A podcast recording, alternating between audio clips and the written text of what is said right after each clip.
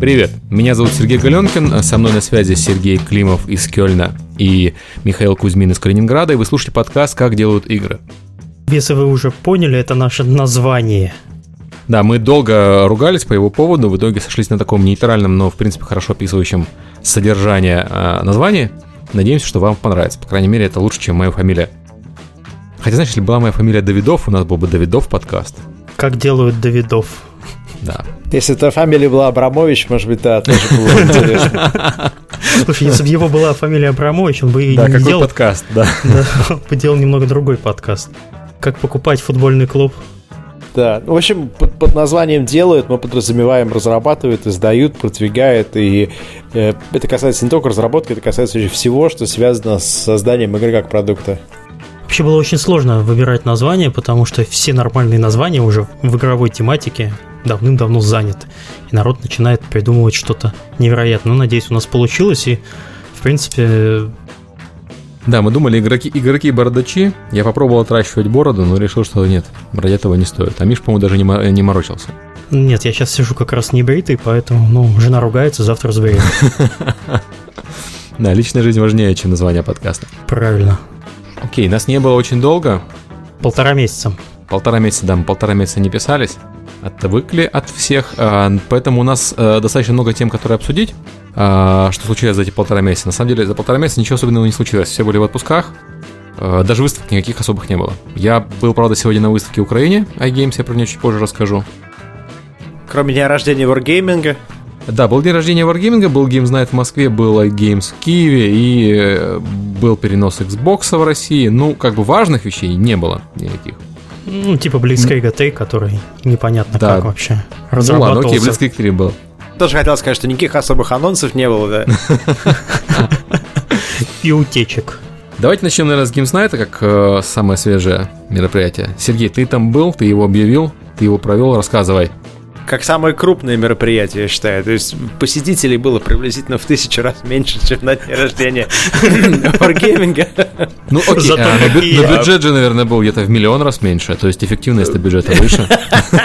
Ты, кстати, скажи, сколько ты лично денег потратил на организацию Games Night э, в Москве? Потому что я потратил на организацию Unity Developers Day в Калининграде 150 рублей, по-моему, на фломастеры и 300 рублей на минералку. Вот это был супер бюджет на проведение конференции. Нет, я поскольку вс- всем обещал выпить, я потратил 7290 рублей на пиво. Но а, у меня еще осталось. Мы там порадовали объединенную редакцию Канопа, потому что еще осталось, и это просто было сделано, потому что у меня пока э, я, я поехал на метро, а не на машине, это означает, что вместо того, чтобы привезти там ящик, мы пошли в ближайший магазин, там все это купили. Вы чувствуете размах московский Семь- на пиво 7 тысяч? Я чувствую, что после этого про Wargaming нам говорить не имеет смысла, в принципе, потому что до такого размаха им еще пахать и пахать. Мы, мы э, э, собрались составом где-то человек, может быть, в 40, э, для того, чтобы поговорить о том, как представлять свои новые проекты. У нас было три проекта, которые люди представляли, и затем аудитория задавала вопросы делала некие комментарии. Одна игра была про рыбок, фри-то-плей социальная, э, другая игра была про... Синергия между рыбами ключевое слово, я знаю, и в Твиттере уже было. Ну, там разные были интересные моменты. Скажем так, люди э, покритиковали немножко, а разработчики сказали, ну да, это, правда, наша третья игра, и две предыдущие в топ-3 э, downloadable apps, а так, да, в принципе, продолжайте нас учить, как делать игры. Ну, да, достаточно интересная была такая концепция. Да, действительно, люди делали успешные игры до этого, и они просто двигаются первый раз в игру, в которой графика имеет значение. До этого у них только логика имела значение. Э, Была неплохая игрушка про Tower Defense, э, тоже со своими плюсами и минусами, то есть с плюсами с хорошей концепцией игровой, а с минусами в том плане, что она э, не похожа на конфету, которая завернута в, в такую в красивый фантик, а, а пока понятно, что есть механика, и понятно, что больше ничего нету. И вот вопрос, как это все остальное, чего нету, сделать, чтобы получился продукт. А, ну, плюс я там рассказал про наш первый проект, который я делаю с Чарли Оскаром, про, про игру про гремлинов карточную. Дискуссия была позитивная, чем напоминал мне Games Night Киев, потому что никто не пытался э, назвать других людей идиотами, а люди честно пытались там с открытыми глазами и с открытыми мозгами э, придумать, как эти проекты можно было бы улучшить. И я думаю, что было бы хорошо, если бы мы это дело сделали регулярно, и каждые два месяца собирались э, послушать э, новые команды, которые первый раз показывают свой новый проект. Это вообще стартап краш-тест называется. А вот уровень этих команд это новички в геймдеве, ну, кроме той, которая была, сделала уже несколько проектов, в том числе в топе находится. Это новички или, или такие матеры? Ты знаешь, все люди, которые там участвовали, они все что-то до этого делали. То есть вот людей, которые прям приходят и говорят, я не знаю, как работает индустрия, это моя первая игра, таких там вообще не было. Угу. Там кто-то работал программистом в большой конторе, это его первая игра, кто-то работал художником, это его первая игра и так далее. То есть уровень, скажем так, не, не нубовский, а э, там, людей, которые более-менее представляют, как что работает, мне кажется, это тоже хорошо. И вот если это сохранить и позволить людям э, приходить на такую площадку и рассказывать о какой-то новой игре э, и получать такую обратную связь, типа вот есть игра, которая лучше делает, а вот есть проект, которому это лучше показано. Мне кажется, это неплохим тестом будет таким. А, давайте тогда перейдем к э, мероприятиям чуть поменьше. Я расскажу про iGames. Э, в Киеве состоялась выставка игровая iGames. Она проходила на выставочном центре на Броварском проспекте возле метро Левобережная. А, маленькая очень выставка, скажем честно. Я пришел в воскресенье, третий день, там не было вообще практически никого. Из участников, ну, естественно, Wargaming был, а, был украинский Ubisoft, был Survarium, Sony была представлена – показывали PlayStation 3. И, собственно, все. А, были еще настол... настольчики всякие. Ну, вообще очень маленькое мероприятие, очень мало народу, на удивление. Но для первого мероприятия от этих организаторов, которые не из игровой индустрии к ней отношения имеют, в принципе, неплохо. Слушай, а ты сказал, что ты пришел на третий день. Ну кто же на третий день-то ходит на выставке? Там уже вообще ничего не осталось, все раздрай полный, как обычно, и никого нет. Не, ну это воскресенье было все-таки. Это не такой третий день, как третий день. Это воскресенье. Воскресенье все-таки предполагается, что народ будет. Хотя, да, воскресенье обычно не самый популярный день. Самый популярный всегда суббота, потом идет воскресенье, потом пятница. Слушай, а сколько там было по площади вообще на этой выставке? Mm, ну, мне сложно сказать. Я так не замерял, но... Ну, компаний 20 там было, по крайней мере, там да стендов не, ну, 20. Там, там стендов, ну, если считать там э, маленькие стендики, знаешь, которые вот будочка, тогда да, э, где-то стендов 20 было. Но это не все игровые компании, как ты понимаешь. Слушай, в следующий раз рулетку бери. Э, да, точно. Но, но это консумер экспо, то есть это для это игроков. это консюмерская выставка, вход стоил 50 гривен, это где-то 200 рублей, то есть, в принципе, не такие большие деньги. Вот, а, но главный аргумент, который я слышал, почему люди туда не пошли, это либо люди не знали о том, что мероприятие есть, есть, либо люди посмотрели на список участников и сказали, что ну как бы идти слушать Wargaming э, за свои деньги, как бы смысла нет, можно в варгейминговские игрушки так поиграть. Это, собственно, главный аргумент, почему мы не участвуем в выставках э, консюмерских. Э, потому что для компаний, которые работают с онлайн-аудиторией, это не очень там эффективная трата денег. Ну, на мой взгляд. Для консольных компаний, да, по поводу не участвует и эффективно, я хотел обратить внимание, что War Thunder гайдзиновский вышел в Стиме, угу. и я сегодня заходил и увидел, что в разделе Free-to-Play из топ-5 э, гроссинг по деньгам э, вещей, там, игр, да, и DLC, все первые четыре это DLC к War Thunder, и они вошли в топ-20 игр по количеству одновременных игроков. У них сейчас 6500 человек одновременно в них играет и они висят по доходам на 12 месте суммарного топ-селлер листа на Стиме. Ну 6500 это ты должен уточнять, что 6500 это, это на Стиме только, это не всего. Да, да, да, да. Не, я имею в виду исключительно только под параметры, которые касаются mm. Steam. Просто мы говорили про то, что, помнишь, там Гатмод вышел из Питера, mm-hmm. потом и Адор подоспел, потом Nival выпустил Prime World, и вот сейчас очередной там наш локальный проект висит в топе и неплохо зарабатывает на Steam е, то есть, ну, это хорошие новости. Жизнь Я продолжается. считаю, что очень хорошо, они же еще стартовый проект для PlayStation 4, то есть у нас получается на Xbox 360 э, World of Tanks э, появлялся на конференции, а на PlayStation 4 у нас э, стартовый проект тоже из наших стран. Это здорово. По поводу iGames я хотел добавить, что в Украине как-то то густо, то пусто. Сейчас будет еще две выставки, по крайней мере, планируется в ноябре и октябре. Одна из них Геймзила, второе название не помню. То есть как-то все вдруг решили, что там много денег в выставочном игровом бизнесе и побежали. Интересно, что получится. Но я тебе хотел сказать, что вот приходил, когда парень один на Games Night Moscow, он рассказал, что еще одна украинская компания сейчас планирует сделать игровую выставку с темой, как попасть в игровую индустрию. Ну, вот на, на iGames было такое. На iGames был круглый стол по этому поводу в пятницу. Я, к сожалению, не попал, потому что я был в Питере. Ездил на Близкик смотреть и общаться. Но да, там было что-то такое, мне говорили. Вообще, что, что ты думаешь по поводу Киева э, как серьезного города для организации крупных игровых выставок? У вас есть там площади, как для Gamescom? По площадям есть. У нас есть, э, ну, собственно, выставочный центр на Броварском проспекте, в котором проходил. Это, наверное, там самое лучшее место. Он удобнее всего расположен, недалеко от метро и не так далеко, в принципе, от центра. А, и кроме него есть еще другие выставочные центры, где можно проводить мероприятия. И Gamescom не знаю, но там две трети Gamescom, в принципе, там разместить можно. Ну хорошо, Игромир. Игромир спокойно. То есть площадей под это дело хватит. Тут вопрос такой. А, чтобы проводить выставку в Украине, нужно понимать, что в Украине как консюмерская выставка, она не очень выгодна, потому что в Украине консюмеров не так много. Вернее, в Украине где-то 3 миллиона игроков считается, но из этих 3 миллионов вы сами знаете, что платят в среднем украинские игроки где-то в полтора раза меньше, чем российские. И э, покупают они ограниченный набор игр. То есть они хорошо играют в free-to-play, они неплохо играют в социалки, плохо играют в консоли, во все остальное. Соответственно, вкладываться западные компании в участие в выставке в Украине особо смысла нет. Ну, большими деньгами. Другое дело, что ну, выставки если здесь, конечно, дешевле. Ради престижа. Да и какой престиж, господи, выставка в Украине? Для, для, для, для, для престижа будешь в ЮАР выставляться, например? Почему и нет? Ну, да. А, то есть локальные дистрибьюторы, конечно, участвуют, но локальный дистрибьютор, сам понимаешь, какой у них бюджет. Все-таки он не такой большой, как у компании, которая занимается развитием бренда, а не развитием продаж. Если мы говорим про локальные а, компании по разработке, то для них это скорее, ну, там было дешево участвовать. Поэтому для них это скорее поддержка вот просто украинского рынка. Они любят украинских игроков, потому что сами украинцы, естественно. И плюс это рекрутинг в своем плане. То есть у Ubisoft там был чисто рекрутинговый стенд, у Wargaming все-таки больше игровой. Я бы сказал, что у нас э, страна очень удобная для проведения конференции, потому что не нужна виза ни россиянам, ни европейцам, ни американцам.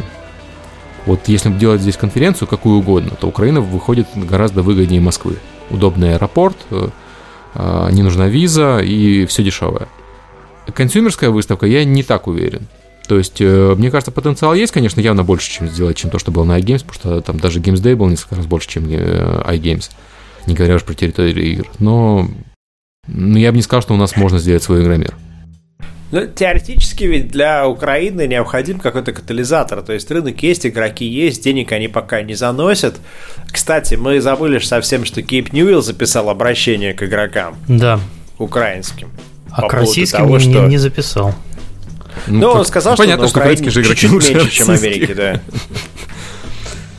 Но э, просто потенциал есть в рынке, и все не дорабатывают, все не добирают там денег. И в этом плане выставка очень помогла бы, если бы она смогла сориентировать интерес игроков в покупке и если бы там она могла донести компаниям простую мысль, что цены в Украине должны быть, ну, не выше российских, а лучше, конечно, ниже. А то, что Игорь, ну, ты говоришь пор... такие вещи. Вот, ну, мы же выпускали Primal Defenders, но мы украинский язык еще не прикрутили, потому что нету в Steam украинского языка, поэтому мы будем вставлять этот переключатель прямо в игру. Скачиваешь русскую версию, заходишь в настройки, переключаешь на украинский. Но они скоро откроют украинские, ну, они же обещали. Они, да, они обещают, мы с ними общались, они обещали его в мае, мы планировали вот как раз в мае под выход открыть. Потом выяснилось, что они его перенесли.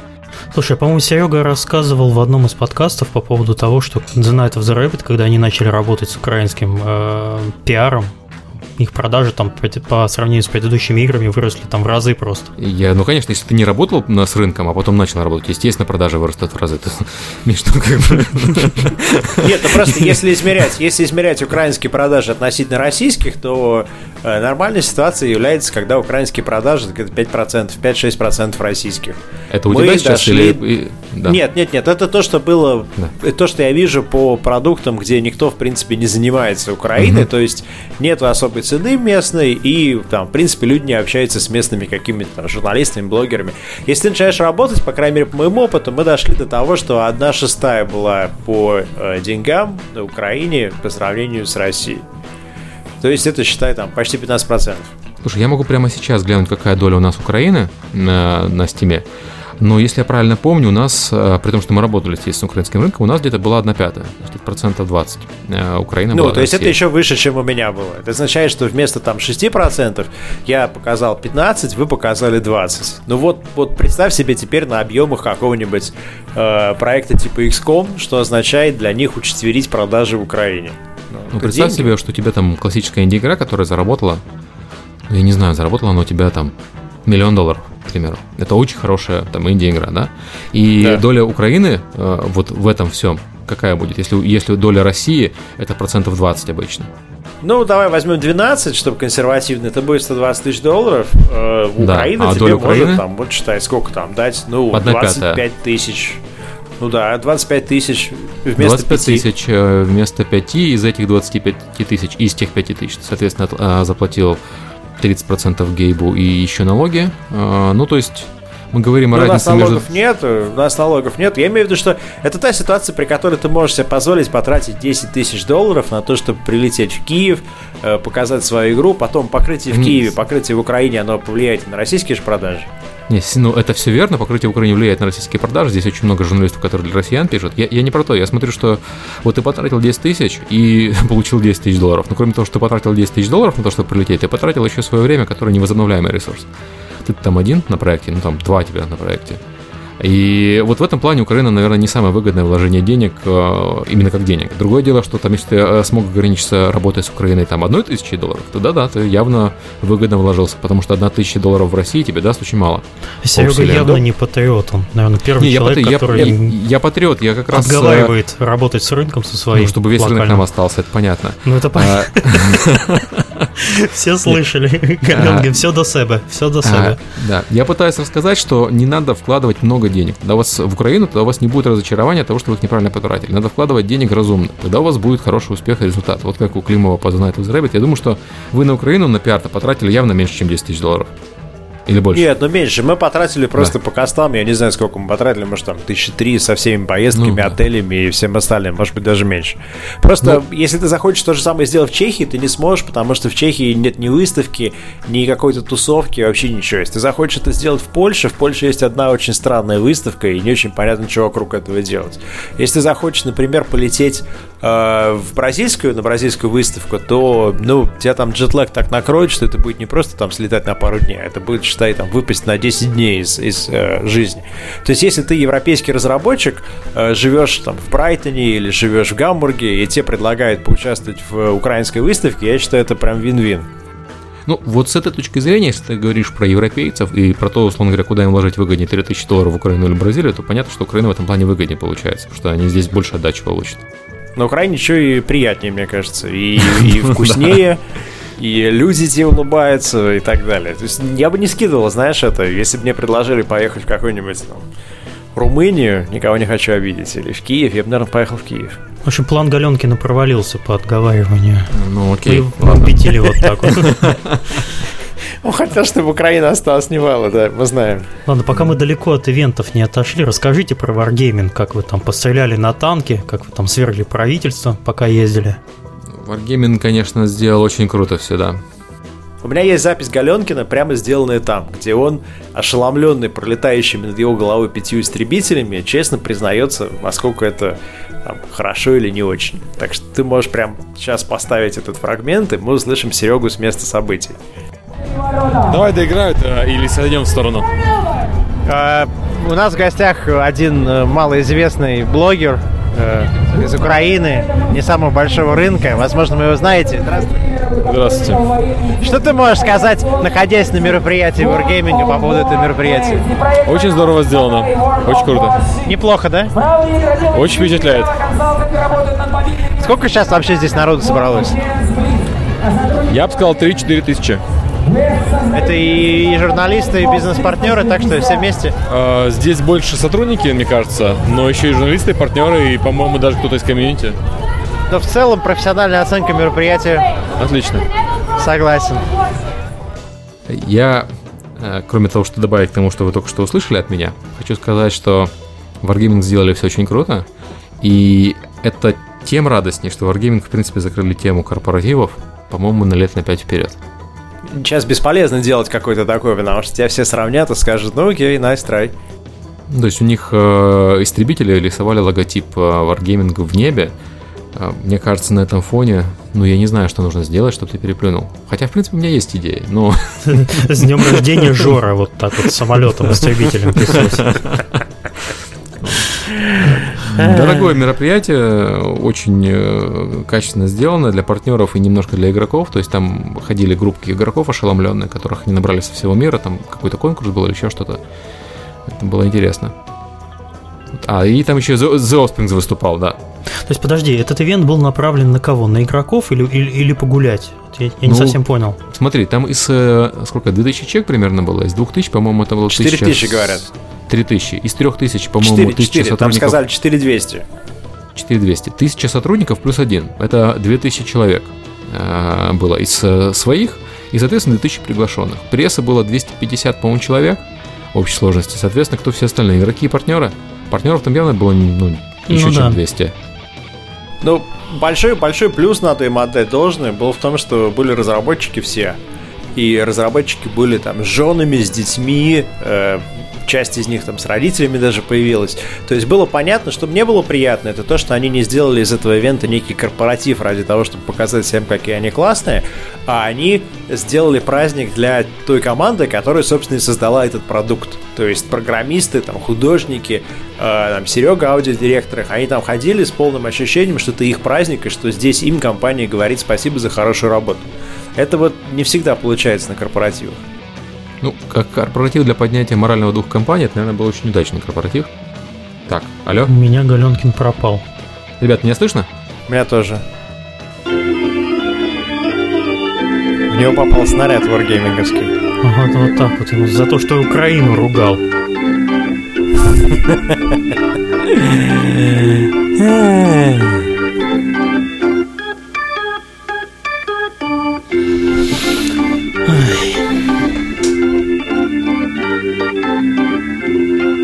Ребят, вы здесь? Да. Да. Привет. Привет, у меня свет выбило. Ага, вот так вот ругать Украину, я же говорю. Да, да, да. Стиралка одновременно с э, по- посудомойкой. Из критики. Украины, да. Вот мы знаем, чем заканчивается. На чем мы остановились? Мы остановились на варгейминге, на мероприятии для э, игроков. Не, мысль, чтобы не потерять. А, мысль. Моя мысль была в том, что как мероприятие для поднятия духа, наверное, это очень эффективное мероприятие, потому что я согласен с Сергеем, все сотрудники Wargaming там прямо цвели. Они чувствовали себя как хозяевами жизни и чувствовали гордость за компанию. Я бы не сказал, что пригласили всех, то пригласили всех из Минска, а из остальных э, стран там, по-моему, полторей разыгрывалось, ну, как мне говорили, в Киеве. То есть явно там не весь Киев был. И, очевидно, не весь там американский офис. Но все равно здорово, это очень, очень круто. Ну да, да, да, да, да, было такое всякое там. То есть приехали только руководители других офисов, насколько я понимаю. Но вся пресса сказала, что это была the best party ever. И э, под конец, там, грубо говоря, ближе к полуночи, народ уже ходил с просветленными лицами. То есть, мне кажется, они свои результаты достигли. И, э, наверное, теперь там еще пять лет можно будет спокойно жить, э, понимая, что следующая, так сказать, веха состоится, когда Wargaming будет 20 лет. Что, кстати, прикольно, то, что у меня в Твиттере все журналисты европейские, которые туда не поехали, они написали, что Wargaming идет под откос, э, что вот эти все признаки вечеринок, на которых летают истребители, мы все это уже проходили, это все называлось Iron Storm, когда Джон Ромеро снял самый дорогой офис в своем городе, ездил на желтом хаммере, который он там парковал перед входом в офис, и на новости о том, что открылся 16-й офис Wargaming в Токио, тоже там народ плохо реагировал. То есть все равно есть такое ощущение в индустрии, у некоторой части англоязычной, что это э, колос на глиняных ногах из одного проекта, и что вот такие вот какие-то амбициозные расширения, они могут означать, что ребята могут в какой-то момент не справиться с риском. То есть реакция тех, кто не попал и кто не видел, она была вот такая. А сейчас у нас Климов пропадет, потому что А, Wargaming ругать начал. Да, из Германии, это опасно. У них там свои истребители есть. Сейчас слушайте, а почему, 16 все, а почему все вспоминают вот это Iron Storm и что больше не было прецедентов вот такого бросания в глаза Такое бросание деньгами. а, Вот бросание деньгами на своих сотрудников я видел, например, компания Electronic Arts, компания Activision Blizzard, а, когда она была в Вивенде, они проводили очень пышные, очень пафосные а, корпоративы для своих сотрудников. Но они не приглашали туда прессу, очевидно. И приглашали то партнеров, это правда. То есть я бы не... Э, истребители там не летали, но там снять пятизвездочный отель полностью под э, ноль и в нем проводить все там с купанием шампанским, это да, это в игровой индустрии в нашей было. Wargaming сделал просто мероприятие для сильно большего числа сотрудников, чем обычно делается. Когда Valve вывозит э, сотрудников на Гавайи, тут, по-моему, никто не говорит, что вот точно Valve теперь загнется. Просто они на Гавайи поехали на две недели все компании. Ну да, у них, у них всего два офиса, и то там, один европейский, он на правах такого филиала. То есть, ну там, там никто два не человека, по-моему, да? Ну, там 20 с чем-то, там это некий транзитный путь, по-моему, для сотрудников, которых они нанимают. Ну, скажем так, для людей, которые я не первый раз это слышу от э, компаний, которые существуют 20 лет, там 30 лет в игровой индустрии, и вдруг они видят, как Wargaming взлетает, становится больше и больше. Здесь и обычный сценарий, это скорее ближе к Суперселлу.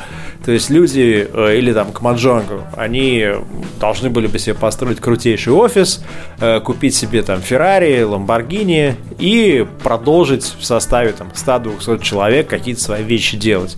А Wargaming э, открывает 16 офисов, покупает студию в Чикаго, покупает студию в Сиэтле, открывает офис в Париже, там офис в Берлине и так далее. И, и у людей возникает, естественно, такое как бы ощущение, что ну, такого не может быть, потому что этого не может быть, а если оно происходит, значит оно скоро сдохнет, потому что это не вписывается в парадигму, что белорусская компания открывает офис в Токио и успешно там собирает какие-то миллионы долларов. То есть людям, они не хотят, они не могут признать. Они, они хотели бы жить в мире, в котором такие вещи возможны, так сказать. Я хочу сказать, что неправильно вообще все смотрят не на то. То есть все смотрят на там 2-3 миллиона долларов, которые они потратили на вечеринку, никто не смотрит на то, каким образом компания Wargaming из небольшой, средних размеров э, минской студии смогла без э, потрясений, без катаклизмов, без громких уходов с хлопанью дверью вырасти за 4 года до вот таких размеров 16 офисами.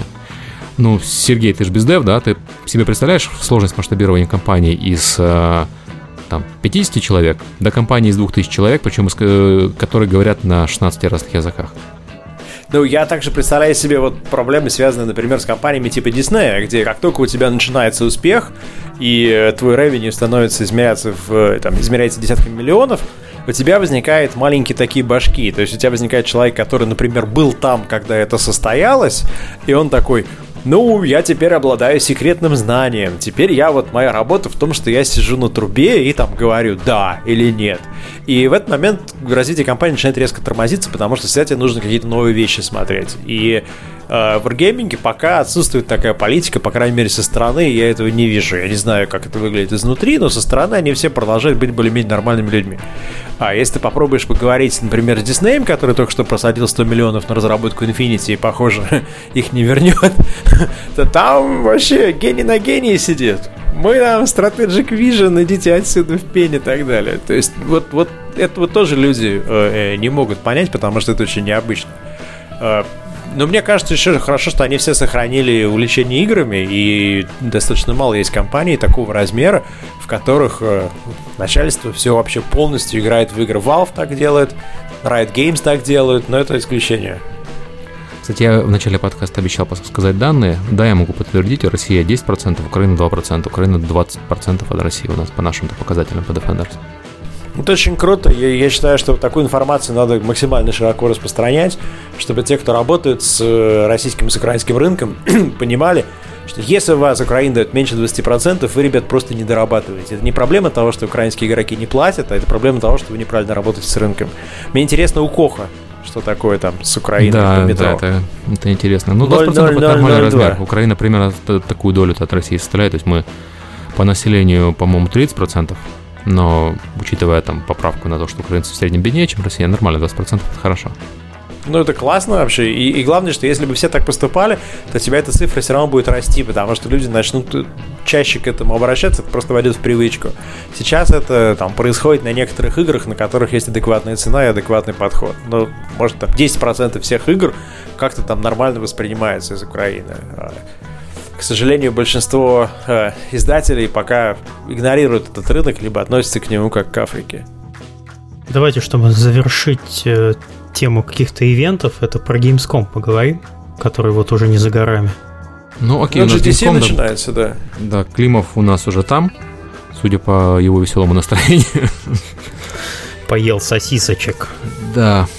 Очень трудно найти, где хорошо поесть в Кёльне. Я, может быть, когда-нибудь пойму этот город, но Ты издеваешься, я да? все-таки скучаю по Лейпцигу. Я не знаю. Мне, я, я вижу сосиски, я вижу картошку, я вижу селедку, я вижу э, таких э, весьма крупных немцев. Вчера мы попали... Слушай, ну там Ньюмарк есть. Идешь на Ньюмарк, ты идешь э, на площади, где рестораны возле Ньюмаркта, а потом сворачиваешь в бок. Не сидишь на площади, где все рестораны возле Ньюмаркта, а сворачиваешь в бок, вправо. И идешь по улочкам, и там дофига хороших мест. У них просто нет столиков наружу, нужно внутрь заходить. Все, там практически каждый второй ресторан хороший. Мы сейчас зашли в хороший ресторан под названием Бейрут. Выпить. А, Ну, Я, я не могу, Как может хороший ресторан называться я не могу себе представить ситуацию, в, как, в какой момент появилась в голове мысль зайти в ресторан с таким названием в Кёльне. Вот ты мне объясни, в каком состоянии. Я не знаю, ребят, ну, там все местные, то есть там все чернее ночи в этом ресторане. И, и мы подумали, что ровно здесь нам сделают нормальный кофе сварят арабский. Э, Нам сварили, но там помимо кофе что-то еще было в этом котелке. И у нас глаза не лопнули, но лопнули бы, если бы мы это допили. Мы сказали спасибо, там оставили. Слушай, ну ты пил По два арабский кофе евро уж. настоящий, Серега. Ну, он, Да. он же, он же непривычный для нас. Я пил, но он совсем не такой. И- Я тоже думал, что я люблю настоящий арабский кофе, пока я не попробовал настоящий арабский кофе. Может быть, это супер аутентик, я не знаю. Я знаю, что если вы не родились в Бейруте, то в Бейрут ходить за кофе бесполезно. Причем попробовал Вот, ну ты вчера наверное, в Минске на- на варгейминге, да? Нет, нет. Не-не, мы поп- Вчера мы я попали пробовал. на фестиваль, э, фестиваль э, рислинга, и это такая индустриальная тема. Э, Винодельни небольшие объединяются, делают ассоциацию, э, нанимают менеджера. Менеджер едет по Германии и договаривается о том, что вот в этот, в этот, в этот город приедет э, э, некий такой вот этот передвижной караван. Караван приезжает, и там тебе за смешные деньги, практически по себестоимости, наливают любой из состав вин в этом регионе, и ты можешь выпить там бутылочку, две и заодно купить ящик себе домой. Я так понимаю, что дико эффективно, потому что место полностью забито э, под завязку немцами, там все веселятся, пьют и, и, и там, ящиками уходит вино. Вот, но вот, вот, собственно, почему экономика Германии до сих пор прекрасно себя чувствует. Потому что они очень такие, как, как гномы, industrious. То есть они сделали ассоциацию, взяли человека, человек проложил маршрут, они приехали, все исполнили, там завтра погрузится грузовик, еще куда-то дальше уедут. То есть какие такие, да, элементы прикольные в Кёльне, но в принципе Кёльну достаточно наплевать на игровую индустрию, и незаметно, что они э, под впечатлением, что в них проходит Gamescom, в отличие от Лейпцига, где это было большим событием. Ну, тут я согласен, Лейпциг, конечно, более такой ламповый уютный. И в Лейпциге можно было, с кем-то встречу не успел назначить, пойти просто на его на а, ресторанной площади поймать вечером. В Кёльне такого Да. не получится, там площадей достаточно много и все такое. Но при этом Кёльн, он гораздо удобнее в плане гостиницу снять. Кёльн гораздо лучше в плане добраться до- банально до него, без пересадок, без ничего. И в Кёльне хотя бы есть э, что посмотреть. Кроме Сколько, выставки я тебя игровой. хот- хочу спросить, сколько вы платите за гостиницу, потому что сейчас я смотрел э, Слушай, мы 95% дофига платим. отелей. Вот. Это, это вот все люди, которые мне говорят, что в Кёльне хорошо с гостиницами, я хотел бы напомнить, там, я плачу за гостиницу там, за одну 150, за другую 200 евро за ночь. Э, В Лейпциге я таких денег никогда не платил за гостиницу.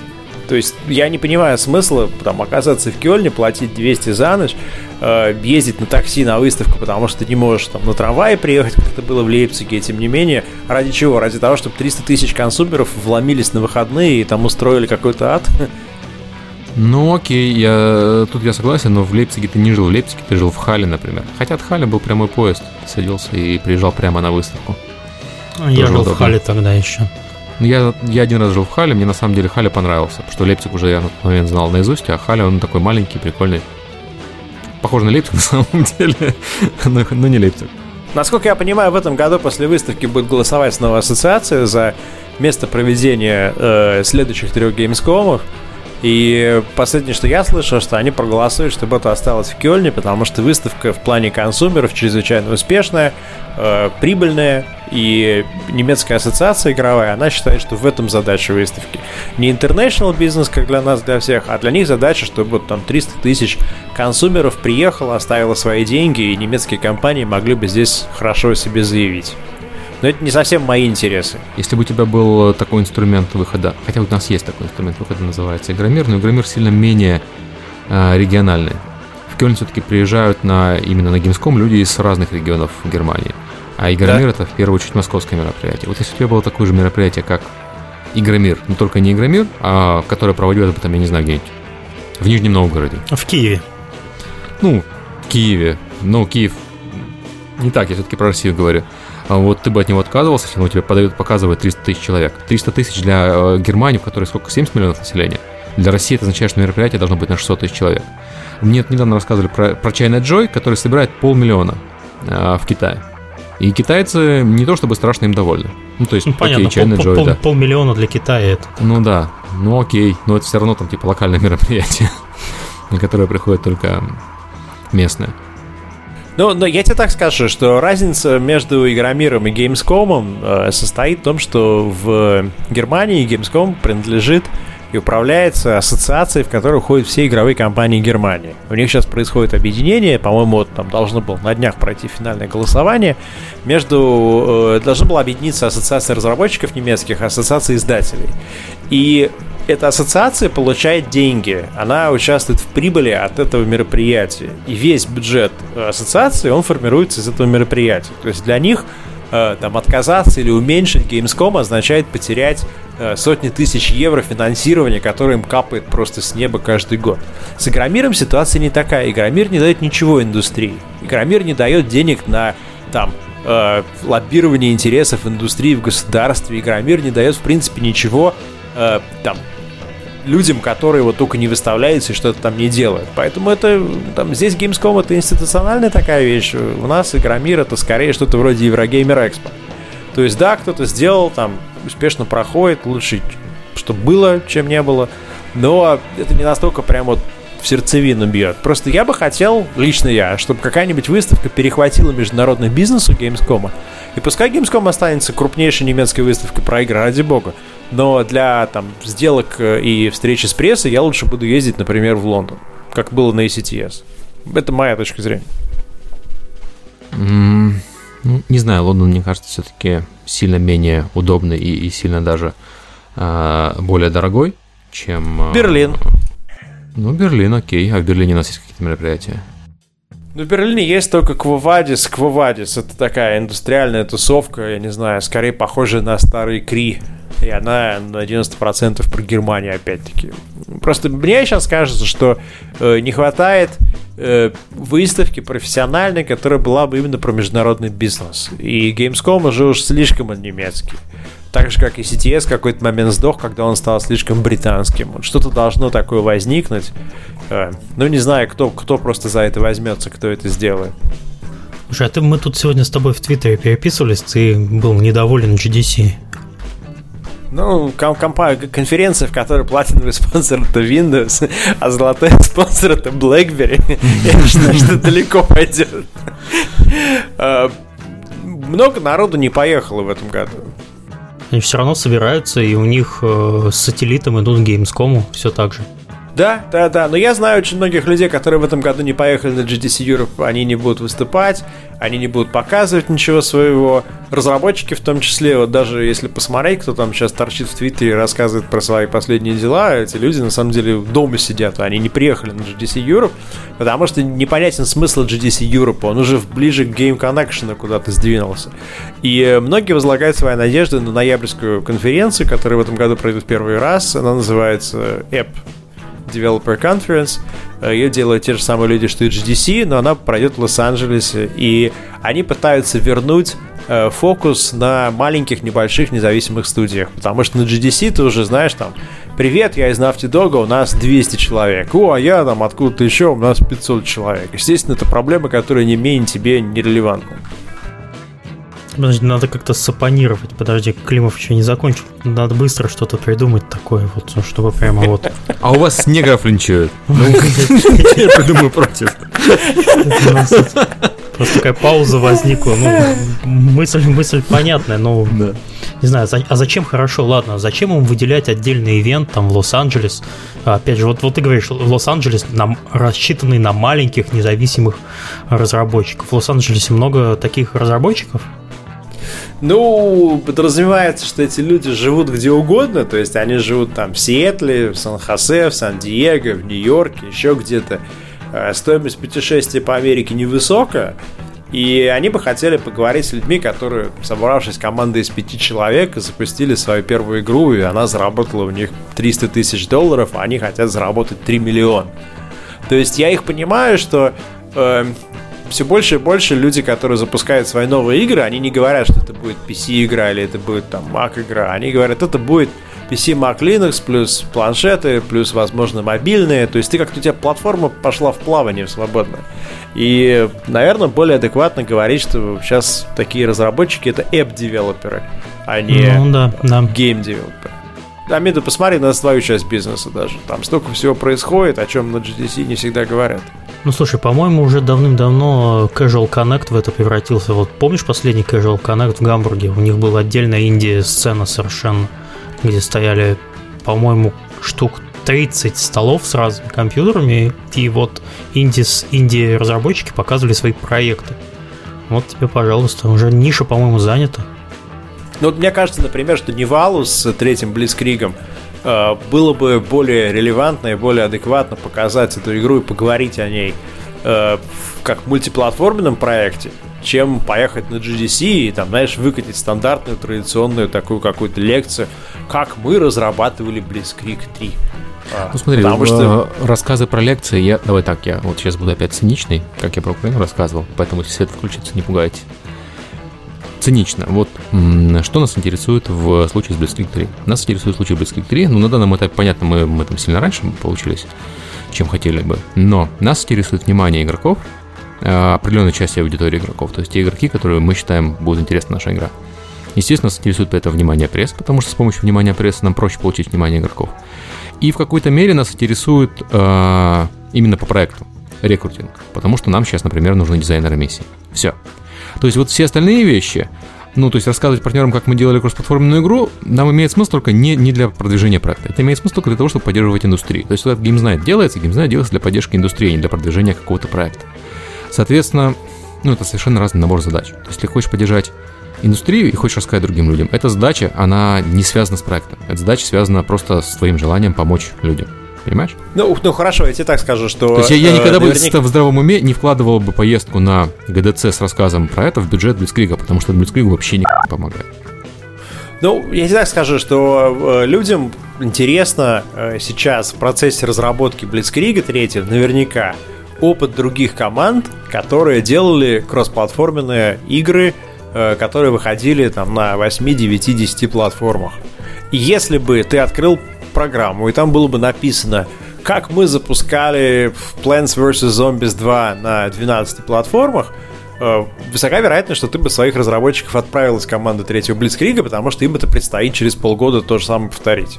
Да, разумеется. И там, вот, то есть, грубо говоря, для тебя такая была бы очень даже э, там, интересная эта конференция. А потом вы выпустите третий Блицкрик, и придет очередь ваша других учить, а уже наша отдавать тысячи долларов за билет. Да, все верно. Я, ну, просто я хотел, чтобы понимали, что это не для рекламы игр всегда делается. Все эти вещи делаются либо для рекрутинга, либо для э, рекламы конкретных людей, э, для само, так сказать, самопродвижения.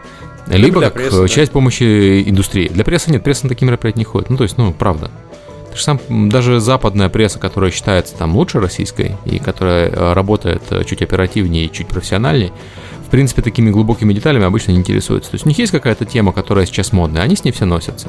Вот модная тема, ну, она, правда, уже выгорает, но очень долго была модная тема равноправия э, женщин в играх. Вот они бегали везде, где есть э, тема женщины Везде, где есть женщины вообще. Да, везде, где есть женщины в играх. Вот любая, любая игра, она под эту тему подводилась. Иногда это хорошо используется, иногда не очень хорошо. Посмотри на Tomb Raider, например.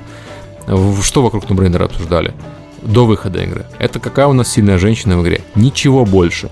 Потому что вот это была тема модная, с ней носились. Dragon Crown, который вот сейчас вышел, который вроде бы неплохой японский. Что там обсуждали? Что сиськи большие у женщины. Блин, это как бы немножко игра не про это. Но нет, вот э, женщин не, не, не, неравноправно показывают, у них большие сиськи, у мужиков большие мышцы, это нечестно, должно быть наоборот. Вот. Понимаешь, да? То есть э, на этом фоне битать мисер, бисер перед ними, то есть рассказывать им про разработку кросс-платформы, если эта тема сейчас прессы не сильно э, интересна, не имеет смысла. Я хотел бы сказать, что сейчас только что Галенкин так подспудно назвал всю журналисту, всю журналистскую братью свиньями. Кто не А, Я просто хочу сказать, что... на каждый- Сознательно было, мы знаем. да. Ка- Выключайте свет ему, выключайте там. На каждую аудиторию свое сообщение, на каждую аудиторию своя, а, свой подход, подход. Если ты делаешь GDC, ты делаешь GDC для разработчиков. Ты не делаешь его для прессы. Если ты делаешь E3, она для прессы. Кстати, кстати, Серега, вот а, если мы А. уже пошли по этому поводу, давай сравним мероприятия для разработчиков, для прессы и для игроков. У нас для разработчиков что? У нас GDC. У нас для прессы E3. И для игроков у нас Gamescom. И вот просто посмотри, где что. И Ну, пресса вообще ездит на от- ответ сразу очевидный будет. я, я показывал бы на Gamescom тоже, я бы сказал для игроков. Нет, понятно, PAX. что пресса есть для Gamescom, но э, Gamescom, он в первую очередь, там основная, до- основные посетители это не пресса, основные посетители это игроки, и основные шоу-флоры это для игроков. А вот на E3 игроки не ездят. Да, конечно, ездит ритейл еще, но на E3 э, пресса, Да. наверное, половина, вторая половина это ритейл. Вот посмотри, где у нас э, гигантские роботы в два человеческих роста, где у нас э, модели, правда, сейчас моделей было мало, вот, где у нас вот это все швыряние, а где у нас, как на Gamescom, очень много компьютеров, где можно поиграть а, в то, что тебе показывают. И если у нас GDC для разработчиков, где у нас много людей, которых можно послушать. Вот тебе, собственно, объяснение между тремя аудиториями и три разных месседжа. На три разных аудитории. Разработчики, журналисты, игроки. Это такая большая-большая сегментация. Естественно, ты точнее обычно сегментируешь. Я, я выступаю за PAX, я выступаю за э, Еврогеймер, как некие такие более адекватные консюмерские мероприятия. Я знаю, что многие на Gamescom жалуются, а я не знаю, ты в курсе же, да, что немецкого издателя, например, заставляет покупать стенд в общей зоне, если он хочет быть в бизнес-зоне. Потому Да. что Gamescom всячески пытается заполнить э, вот эти вот э, площади, куда подростки придут. И многие-многие-многие говорят, что не очень эффективно показывает свои игры немецким подросткам, которые покупают по две игры в год, или там им родители дарят, и они просто сюда приезжают с Вега набрать и выпить пивка. В то время как на Паксе ты говоришь о платежеспособной взрослой аудитории, которая со своими детьми приходит. Поэтому, мне кажется, вот это вот будущее консумерской э, тусовки, а будущее профессиональной, вот не знаю, меня не устраивает лично ни E3, ни Gamescom, как мероприятие такой бизнес, там, B2B. Мне кажется, что должен быть какой-то формат, который будет более эффективным, но... Не важно, я хотел узнать Не знаю, комментарии я, по я очень поводу- доволен нашими, на самом деле, результатами на E3. И вот сейчас, когда Prime World в Америке запустился, ну, в открытую бету, очевидно, что E3 отработала хорошо, потому что мы видим, что аудитория, которой мы достучались с помощью E3, это пресса, мы с помощью них достучались до игроков, и у нас хорошие результаты именно по э, органи- органическому привлечению пользователей, то есть с помощью пиара. А ты можешь, кстати, вот эти цифры озвучить? Ты мне перед э, подкастом говорил. сам, по- Не, нет, не могу, к сожалению. А вот так вот. Я, Да. я могу за него озвучить. Нет, не ну, да, надо. ну, Отрубай, отрубай его, отрубай, Миш, отрубай. Мы скажем, что связь оборвалась, потом смонтируешь. Давайте, давайте поговорим про Company of Heroes, про второй. Вот вы, Да не поздно ли вообще, да? Ну, чтобы поставить все точки над «и». Вот меня интересует ваше мнение, тебя и тебя. Э, петиция это хорошо или плохо? Э, то, что сняли игру с продажи, это хорошо или плохо? И вот этот вот, так сказать, тон и градус, в котором происходило обсуждение игроками, хорошо ли это или это показывает, что где-то какие-то проблемы? Я бы сказал, что хорошо, что есть петиция, хорошо, что игроки на это обратили внимание. Потому что игры, если мы хотим, э, чтобы игры воспринимались как э, настоящая форма искусства, вот так воспринимаются настоящие формы искусства. Вспомни там ситуацию с э, другими произведениями, которые широко обсуждались в обществе, и которые предлагали запретить. Это означает, что игры настолько же серьезны. При этом сам контент Company of Heroes 2, он реально, ну, оскорбительный, я бы сказал. Это не значит, что ее нужно запрещать. На мой взгляд, запрещать продукты, которые не нарушают закон, неправильно. А, на мой взгляд, нужно об этом сообщать, что продукты врут. Вот если там достаточно много людей знает, что продукты не имеют ни отношения с реальностью, то никто его запрещать при этом не должен. То, что продукт сняли с продаж, тут можно двояко понимать. С одной стороны, можно, конечно, ходить и говорить, что вот э, позвонили люди из прокуратуры ФСБ и ЦРУ и сказали, снимите продукт с продаж. А с другой стороны, можно сказать, ребята, капитализм в действии. Вот что вы хотели? Consumer проголосовал, а компания подчинилась спустя три месяца, и, собственно, они прекратили отгрузки в продаж, что он до сих пор есть. И в магазинах, я только что из России, в магазинах он есть. Хорошо, а как ты думаешь, надпись в начале при старте игры, э, данная игра является, например, Данная игра врет. Не, ну данная игра не основана на реальных событиях, Да, я не думаю, что там большую часть возмущенных устроила бы полностью. Ну, просто дело же в подходе. Ну да, деле. э, проблема в том, что они продвигали очень сильно как э, настоящую правду о Восточном фронте. Там, если посмотреть Слушай, первый стоп, ролик, стоп, первый стоп, ролик был Кто так продвигал вообще? Ре- релик, релик. Самый первый ролик Company of Heroes 2 я недавно смотрел. Вот, а, потому что нам его прислали, сказали, что наш ролик на него похож. Вот самый первый ролик у них про то, что вот там была настоящая война, вот там вот люди воевали. Вот это сейчас будет настоящая игра про настоящую войну, вот вся правда. Вот реально, вот такие ролики у них были. До недавнего времени. Вкатываешь, там клюква была лайка и медведи боевые. Ну, если в целом, если ко мне вопрос адресован, как я отношусь, я, в принципе, поддерживаю Галенки, но я единственное не поддерживаю, каким образом это было все раздуто. То есть через какие методы, через э, что, и в конце концов, эм, то, что запретили игру, я считаю, это неправильно все-таки. Надо было просто действовать какими-то альтернативными методами, там, изменить рекламную кампанию. Ну, написать, что это вымысел, что, Да, как, знаешь, да. в книжках пишут, то, что this is a work of fiction и так далее. Но, на, на мой взгляд, меня лично, как граммар нации, немножко раздражает неграмотное название англоязычной петиции. То есть там петиция, я сейчас не вспомню точно, как она называлась, но я когда пошел по ссылке петиции запретить продажу этой игры на Steam, что там было написано типа make it unavailable for purchasing from the countries of Russia. В общем, ну, кто-то там на ломаном английском написал петицию, и это никакого уважения, конечно, не вызывает. Типа, no sell, no sell this game China, no, no, окей, там, очень, да, там прикольно. Вот. Но вообще это похоже, как Китай там запрещал с Тибетом. То есть у них есть своя точка зрения, да, про то, ну, что давай, нет, давайте так, это немножко ра- разные вещи. Китай запрещал, государство запрещало. Здесь у нас была петиция игроков, Да, и компания, да. компания, не государство сняла это. То есть совершенно разные вещи, по-моему. Я считаю, что это позитивно, что была петиция, и компания сняла. И в рамках гражданских отношений весь этот вопрос был исчерпан. Вот. Потому что, да, в Китае просто запретили продавать, и даже если бы нашлась компания, которая была бы готова, ей бы просто это не позволили. Плюс я не уверен, что, например, эта игра в Стиме доступна в Китае. Надо проверить, Hearts of Iron можно купить или нет. А здесь, да, окей, люди высказались, написали, компания сняла с продажи, все довольны, и обошлось без звонка Игорю Сечину, еще кому-то. Ну. Чем же там Call of Duty закончился с тем уровнем? В итоге удалили уровень и все. Ну, я бы не сказал, что и все. Мне кажется, перестраховались с удалением уровня, на самом деле. Потому что все-таки Call of Duty это игра выдуманная, про выдуманные события, выдуманная, с выдуманными персона- персонажами. Ну это да. немножко не то, что там в Company of Heroes. Я бы сказал, что поскольку я был тогда внутри всей этой ситуации, было очень некомфортно. И было очень много давления со стороны самых разных организаций, которых неохота называть в этом подкасте. И выкручивание рук, и какое-то невероятное давление на, на 1С Club, и, и э, с темой не просто там Call of Duty плохая игра, а с темой вся ваша игровая индустрия вообще это плохая игра, и там это дело могло закончиться обязательными рейтингами через какое-нибудь агентство типа там госигры. И тогда мы бы все здесь сидели и ждали бы сейчас до сих пор разрешительного удостоверения. Поэтому там как раз была атака такая прям полномасштабная на игры, как на там, некий формат искусства, там, способ развлечения и так далее.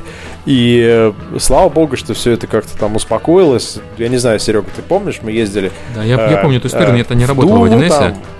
Ну, историю я помню, Орловский конечно. рассказывал всем шикарно про то, что игровая индустрия сдала такие проекты, которые в топах американских и международных, а киноиндустрия российская пока еще не смогла то же самое повторить с э, кино, э, несмотря на гораздо большую поддержку со стороны государства. И, и как-то там потихонечку это все так ус- ус- успокоилось. Э, там, в том числе с помощью Пономарева, который там сейчас оппозиционный, вроде как, я не знаю, кто он сейчас. Но, по крайней мере, это был здравый человек, который понимал, что, да, игры нельзя ограничивать, и нужно поддерживать свободу такую. То есть, безусловно, Company of Heroes более цивилизованный способ решения, и хотелось бы, наверное, верить, что западные разработчики это дело примут как такой пример, и больше не будут говорить, что у них игры исторически достоверные, что вот пробежка медведя по Красной площади задокументирована где-то. Ну, я полагаю, что тут случилась такая же ситуация, как э, если бы, например, мы сидели и делали игру про войну, там, про портеид VR, и у нас бы там на белых на белых страусах э, воевали бы там в зеленых, в зеленых перьях негры против э, вооруженных калашниковыми там и ракетными установками там белых, Да, это- белых Ну, это каких-то. уже И- клюква и такая получается. Да, ну, в смысле, э, размашистая. Да. А мы бы сказали, что, как, что вы хотите Основано сказать, на реальных что они событиях. У нас был человек, который там читал книжку... «Страусиные перья в жопу», да. Да. Который смотрел фильм э, «Девятый район». Короче, вот у нас есть такой. Мы на основании этого вот э, фильма сделали настоящую игру по, про всю вашу правду. Вот, мне кажется, такой же подход был. То есть они почитали книжку, книжку хорошую, да, они же почитали этот э, «Жизнь и судьба», по-моему, да? Э, Вот этого русского товарища еврейской национальности. Вот, очень хорошая книга. Я, я просто забыл, извините, автора. И на основании нее решили, что они знают историю. Ну, вот это примерно та же самая ситуация, что мы на основании там 9 района будем делать э, игру про Южную Ну Африку. там народ, народ э, выбесился, я понимаю из-за чего. Народ выбесился из-за ответов комьюнити менеджера, что не, не просто там, типа, извините, да, мы не хотели никого оскорбить, а ответы были такие, что что значит это не так? У нас все достоверно. Идите в пень. И вот Комьюнити уже с менеджер, этого который фотографировался в форме СС, извините. Вот, э, вот если это, если это тот самый комьюнити менеджер, ну так как бы чему удивляемся. Там да. какой-то а, американец, который живет в Германии, он у них КМом работает. И он, собственно, фотографировался в форме СС. Это- Да, в общем, это, кто захочет еще петиции написать, вы, вы пришлите мне текст, я подкорректирую бесплатно, да. Я, я, я не против э, разных петиций, вот, главное, чтобы они были написаны прям так, чтобы не придраться. Тогда они будут более убедительными. Климов как на Расскажи, тему, на рас- тему сел вообще, хорошо. Контроль петиции. Чарли Оскар, пишем петиции. Окей. Помогаем Пиши с с петицией. Да, с петициями о запрете продажи игр в Steam. да. Типа, запретите игры в 100 долларов, разрешите 200. Э, Давайте поговорим про Blitzkrieg 3. Да, вот сейчас поговорим на самом деле, что это было все рекламной кампанией анонса Blitzkrieg 3. Я, я вам больше расскажу. Когда 4 года назад я встречался с разработчиками компании Heroes из Relic, еще на E3, которая была E3 Media Summer Expo, я общался с их, э, по-моему, с их одним из геймдизайнеров, и они показывали тогда Opposing Fronts. Я не помню, 4 или 5 лет назад это было. И ты им Я сказал, что- сделайте да, ню, пожалуйста. Я сказал, что это все херня, что вот вы делаете про Opposing Fronts, потому что какие немцы, как можно делать игру за немцев? Сделайте игру за Советский Союз, потому что кроме вот этого вашего фронта, где погибло в общей сложности там 400 тысяч э, союзнических войск, да, и э, там еще миллион, там, условно говоря, немцев. Было еще два нормальных фронта. Был нормальный фронт Восточный и э, была бойня в Китае с японцами. И про бойню в Китае, наверное, сложно сделать игру, а про Восточный фронт можно сделать. Вот даже уже тогда был адский план по комментированию. Слушайте, это, вообще гениальнейший за- задел. Во всем виноват Галенкин. Давайте поговорим про Blitzkrieg, давайте узнаем хотя бы в какой студии игра разрабатывается и э, насколько вам пришлось так вот внезапно анонсировать игру, или это была хитро подстроенная утечка. А, смотри, у нас э, игра разрабатывается в Питере уже два года практически. А, Команда Петра Прохоренко. Это команда, которая сделала в свое время Сталинград. А, Ну, одна из самых известных игр на движке первого Блицкрига. Там общей сложности, наверное, человек 50 сейчас работает. Ну, не, то- не только в Питере, но еще те, кто над ним работает в Москве, анонсировались очень быстро. А, Случилась утечка. Э, Мы в итоге за выходные делали арт ключевой, делали ролик. У нас для ролика, собственно, что, у нас была хроника купленная, которую мы покупали для того, чтобы использовать ее там э, в компании и для иллюстрации. Вот мы ее склеили, наложили чуть-чуть видео, причем видео было снято из мультиплеерной сессии, поэтому в видео там имелся танк Т-10, которого в компании, естественно, нет, потому что он не участвовал во Второй мировой. Вот. И арт рисовал а, Роман Гуров в киевском офисе тоже за выходные. Вот реально сидел там и все выходные рисовал его. Ну, вроде так более-менее получилось. А скажи мне, Петр Прохоренко это же экс-Леста, да? А, да, да. Часть Лест это э, теперь не вал. А продюсер это вот, вот это Дима Захаров, Да, который Silent Storm, который Проклятые земли. который э, Бука еще, Вангеры, если я правильно помню, Алоды. Ну, а Лоды, да, точно. А Вангеры я, я не помню, если честно. Вот я не буду говорить. Но я, я знаю рулеткой еще биографию. работает. Вот. Да. Ну, да, Дима как бы там один из э, старейших специалистов в этой индустрии. Самый, наверное, я не- даже не знаю, есть ли человек, у которого опыта больше, чем у него. Вот. Ну да, естественно, там еще Орловский, еще это Мипишин, который, собственно, геймдизайнер Storm. Вот он тоже работает над Blitzkrieg. Ну, остается тогда только спросить, когда к нам придет Захаров в подкаст. А, Хороший вопрос. Не знаю. Вообще, сейчас не знаю, у него там сейчас такая загрузка бешеная, что не уверен. Мы же мы могу про, про, про Близки, кстати, рассказать, как мы выходили на прессу. Мы пошли через мейнстримовую прессу, в первую очередь. Ты вообще, извиняюсь, что перебиваю, расскажи mm-hmm. про Blitzkrieg как про игру. Что это вообще такое для тех, кто никогда не играл там в предыдущей части, типа меня? Ну, окей, Blitzkrieg как игра, это стратегия реального времени.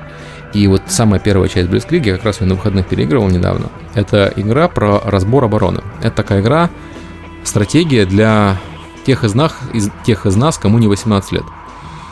То есть, хотя Blitzkrieg он достаточно быстрый по динамике, да, но при этом действие не начинается до тех пор, пока ты не начнешь сам активно действовать. А противник сидит в глухой обороне. То есть, типичная сессия в первый Blitzkrieg выглядит так. У тебя есть какие-то войска, у тебя есть задача взять вот эту контрольную точку, вот ту контрольную точку эту контрольную точку. Ты красивенько разведываешь все разведчиком, которого ты привез на машинке поближе, все рассмотрел, Выставляешь пушки так, как тебе надо, выставляешь э, авиацию, антиавиационные пушки, как тебе надо. Еще полетал самолетиком, там посмотрел, поразведывался. Вот. Расставился и побежал в атаку. После этого, конечно, противник тебя заметил, начинает там агрессивно а, отвечать. После этого, возможно, тебе придется отбить контратаку. То есть ты опять переставил войска, как тебе надо, на тебя началась э, контратака. То есть он такой... он сильно зависит от и входа пользователя, он сильно завязан на разбор грамотной обороны, то есть как правильно ты будешь атаковать, с какой стороны будешь подходить. Вот он такой вот ну я даже не знаю, с чем сравнить э, из игр. Тут игра, которая про оборону. И вот Blitzkrieg 3, он немножко на это похож, я не буду говорить про Tower геймплей, Defense такой. Ну нет, э, ну это не совсем Tower Defense, это Tower Offense такой получается. То есть противник построил чего-то, а ты ходишь и пытаешься это разломать. Вот. Знаете, э, был такой э, Stronghold. Вот, вот да. немножко, да, вот немножко так. То есть мощная оборона, которую ты пытаешься разломать, только, естественно, в сеттинге Второй мировой, с реалистичной техникой, ну, понятно, что она не настоящая стратегия, как а, там Panzer, ну, как Слушай, ты, этот Combat Mission, например. Всех. Да. Вот, вот, типа Blitzkrieg это тот же Stronghold, только наоборот, сверху вниз и задом наперед. Все. Blitzkrieg это... Давай тогда я по документам пойду, которые сам писал. Пользовательская стратегия с э, необязательной подпиской и бесплатными загружаемыми, э, платными загружаемыми компаниями. Это вот такая, такой, знаешь, э, да, да, да, да, да, правильно. Сложный термин, который обозначает обычная игра. Вот э, игры до тех пор, пока у нас начался free-to-play, они выглядели как? Ты сингл покупаешь. Да. Вот, вот Blitzkrieg тоже такой. Качаешь. Сингл, вот, да, не, не, ты покупаешь. На не, ну, не, ну, конечно, можно, может, кто-то и будет качать на трекере. Я, я э, Надеюсь, что нет, но я не исключаю такого варианта. Но в идеальном мире, скорее всего, сингл Блицкрига ты будешь покупать. Мультиплеер при этом будет бесплатный, там будет подписка для тех, кто хочет э, развиваться сильно быстрее. Вот, и иметь там всякие приятные, не влияющие там особо на баланс плюшки. Шапки. Да. Но не я бы сказал, что медведей. там... Хорошая мысль, кстати. Будете, будете ли вы торговать орденами? А, вот, и все это будет в рамках одной игры. То есть... У меня один вопрос тогда такой. Насколько корректно вы отразили э, великую роль канадской армии во Второй мировой? Ну, кстати, канадцы воевали во Второй мировой. У них э, какое-то количество войск участвовало э, на Западном фронте. Это которые ели конину и там сношали с лошадьми, по-моему, что-то ну, такое у вас было в дизайн документа. Которые парижанок насиловали, да. Ну, я не знаю, если честно, что они там делали. а можно за канадцев про парижанок миссию пройти? Да. Обязательно. Там будет миссия, знаешь, как вот ты когда... Ладно, все, стоп, стоп, стоп, я не могу это говорить. Мы потом вырежем, может, что-нибудь ставим сюда, да. Да, да, да. Приятную лифтовую мелодию. Привет, меня зовут Ваня, и меня ретвитит Галенкин. Я дизайнер, я не делаю игры, но вы слушаете подкаст о том, как делают игры. Что а, известно нет, по если, поводу если, выхода? Если серьезно, то там будет э, начинать сингл, будем делать сингл за Советский Союз, и потом уже будем разбираться с остальными компаниями. Так. Э, с канадской, да. Вот. А когда игра выйдет? Что-нибудь известно вообще? Бета планируется на начало следующего года, открытая. Это только мультиплеер, на самом деле, сингл будет позже. Понятно. Если честно, мы собирались эту штуку анонсировать э, на Игромире. Теперь это не имеет смысла, очевидно, на Игромире анонсироваться. Теперь зато сэкономили денег, можно да, кстати, Можно в Игромире не участвовать. Вот, а как э, вообще утечка произошла, для тех, кто не в курсе? Что, что, что, что, там, что там утекло? Там, по-моему, если на сайт зайти, там какой-то скриншот. Там, короче, потом- висел, висела, висел скриншот, э, ну, не скриншот, скриншот, а висела фоновая картинка, бэкграунд, на страничке 404. Если ты захотел на сайт Blitzkrieg, тебе просто выдавалась там пустая страничка, там, по-моему, цифра 1 была или что такое. Вот, а если находи- заходил на какую-нибудь внутреннюю страничку, выдавалась 404 ошибка на фоне скриншота. И вот нашли ее, вывесили везде. И, соответственно, пришлось анонсироваться на следующий день. Ну, у нас выбор был на самом деле какой. Можно было поупираться для видео и упустить такой шанс анонсироваться, а можно было анонсироваться. Да, для ты в Старбаксе, было ты, лучше. надеюсь, в Старбаксе сидел в это время. Вот ты знаешь, Когда Как- нашли как страничку видно, нет. 404. И делал эту страничку 404, вот как выясняется. Бросал удочку и ждал, что пресса клюнет. Да. Я смотрю, у вас 160 тысяч просмотров ролика, что в принципе неплохо. Да. ну, я бы сказал, для- компания. Офигенно даже. для русской игры, по-моему, это очень круто, на самом деле. Ну, для русской, не Valve все-таки не первый год замужем. То есть, э, если бы это была новая команда, я бы сказал, это вообще феноменально. А для, наверное, там самого лучшего российского разработчика, по крайней мере, с точки зрения там репутации созданных продуктов, это, это хорошо. А на Gamescom показывать будете кому-нибудь? Нет, не будем, мы не, не готовы сейчас ничего подка- показывать, если честно. Вот, мы показали там несколько скриншотов еще, которые тоже там быстренько доснимали. И я думаю, что мы что-то подробнее начнем рассказывать только в сентябре. Вот я надеюсь, что Марловского затащим, он что-то про монетизацию подробнее расскажет, чем я. А вообще, я думаю, мы прессе будем показывать э, игру там, во второй половине сентября точно. Для тех, кто не понял, затащим Орловского, это в подкаст сюда, имелось да, в виду, подкаст, да, да, вот сюда да. вот. Ну, по- Поговорим, там есть о чем поговорить. У меня уже список целый вопросов Да, готовится. а- а мы будем, кстати, собирать вопросы Ну, к нет, можем, можем пособирать. А раз у нас Да, уже да, есть да. название, может, страничку откроем какую-нибудь? И закроем потом. С с 404. Я, кстати, я, я, кстати, могу сделать страничку э, с вопросами к текущему подкасту спокойно, который постоянно работает. Как вариант. Ну, Ну, ладно. К тем, Окей. которые будут в будущем, да, чтобы Ну можно да, да, было зайти и сказать, когда вот к- этот человек к вам придет, я хочу его там задать Мгм. вопрос. Да, окей, я это сделаю. Может быть, даже вот э, после того, как вывесим этот выпуск. Ну окей, по Блицкригу, э, вот э, я понимаю, что звучит оно странно сейчас для публики, потому что публика привыкла к фри-то-плей играм, и для них кажется, что вот э, если мы сейчас не будем продавать вам танчики за деньги, а, вот, то это какая-то странная бизнес-модель, где-то есть хитрость. На самом деле хитрости никакой нет. Очевидная э, ситуация с э, нынешним рынком заключается в том, что покупать пользователей сильно дороже, чем делать хорошую игру. Это гл- такая глубокомысленная фраза, которую поняла, наверное, три человека из нашего подкаста. Ну окей, Объясни, я все-таки надеюсь, у нас э, игровая индустрия слушает. Есть такой такой не очень любимый мной метод, называется пок- покупка трафла. То есть ты покупаешь много-много рекламы, а, вешаешь красивую картинку, люди заходят, попадают в игру, видят, ох ты, я, оказывается, щелкнул по рекламе, там внутри игра, и начинают играть, некоторые из них втягиваются, и, а некоторые еще и платят. Это называется покупка пользователя, это м, прямая реклама. Она бывает разная, там бывает через партнерские программы, бывает просто брендирование, но это пок- покупка на самом деле. Так вот, эта покупка сейчас начинает стоить таких денег, что, ну, в смысле, она начинает стоить таких больших денег, что тебе проще эти же деньги вложить в э, разработку игры и э, потратить деньги на чуть менее там чуть более продуманную бизнес-модель, чуть менее там а, злую бизнес-модель, и чем тратить эти деньги на покупку рекламы на сайтах. Вот. То есть эффективнее получается сейчас э, тратить деньги на качество игры, чем на привлечение в игру. Эта схема, она на самом деле не нова, она работает везде и э, в том числе работает и в игровой индустрии. Просто э, может не так, не так заметно по фри-то-плей играм. То есть стандартная схема, ну, Климов подтвердит, это 50-50. Ты 50% тратишь на продукт, 50% тратишь на его рекламу, если мы говорим про кино или, например, про игры. Там тот же самый Call of Duty. Но в игровой индустрии последние годы имеется явный перевес. То есть, если мы посмотрим опять-таки на последний Call of Duty, там было, по-моему, 80-20. 20% э, тратится на разработку, 80% тратится на рекламу. И это, очевидно, неправильно. То есть у нас есть пример GTA, которая примерно пополам тратит на разработку и на рекламу. Но большинство остальных игр тратят 80-20. В фри-то-плей э, играх э, соотношение еще хуже. То есть есть такое ощущение, что у нас тут 90-10. И это, очевидно, неправильное соотношение, потому что это война реклам, а не война игр. Это неправильно, это невыгодно ни для потребителя, ни для игровых компаний. Это выгодно только для тех, кто продает рекламу. Привет, Гаджи. Я такой, привет. Он все время рядом сидел там, наверное, у Климова. Нет, он должен был просто... Я надеюсь, что когда он этот подкаст будет слушать, в этот момент положит лишнюю ложку сахара в чай. Знаете, помню, помню, был старый «Что, где, когда» был вопрос про громкий звук посередине какой-то симфонии. Для чего его вставил автор? Для того, чтобы вся аудитория проснулась, черт побери. Вот примерно так же сейчас. Привет, Гаджи! Проснулся. Побежал дальше. Давайте закрывать, наверное, Блицкрик. У нас осталось еще несколько вопросов. И все они очень-очень интересные. И мы поговорим про Хуана сейчас. Про Хуана в России. Для тех, кто не в курсе, я думаю, что таких людей очень мало, но все-таки Xbox One в России отложили.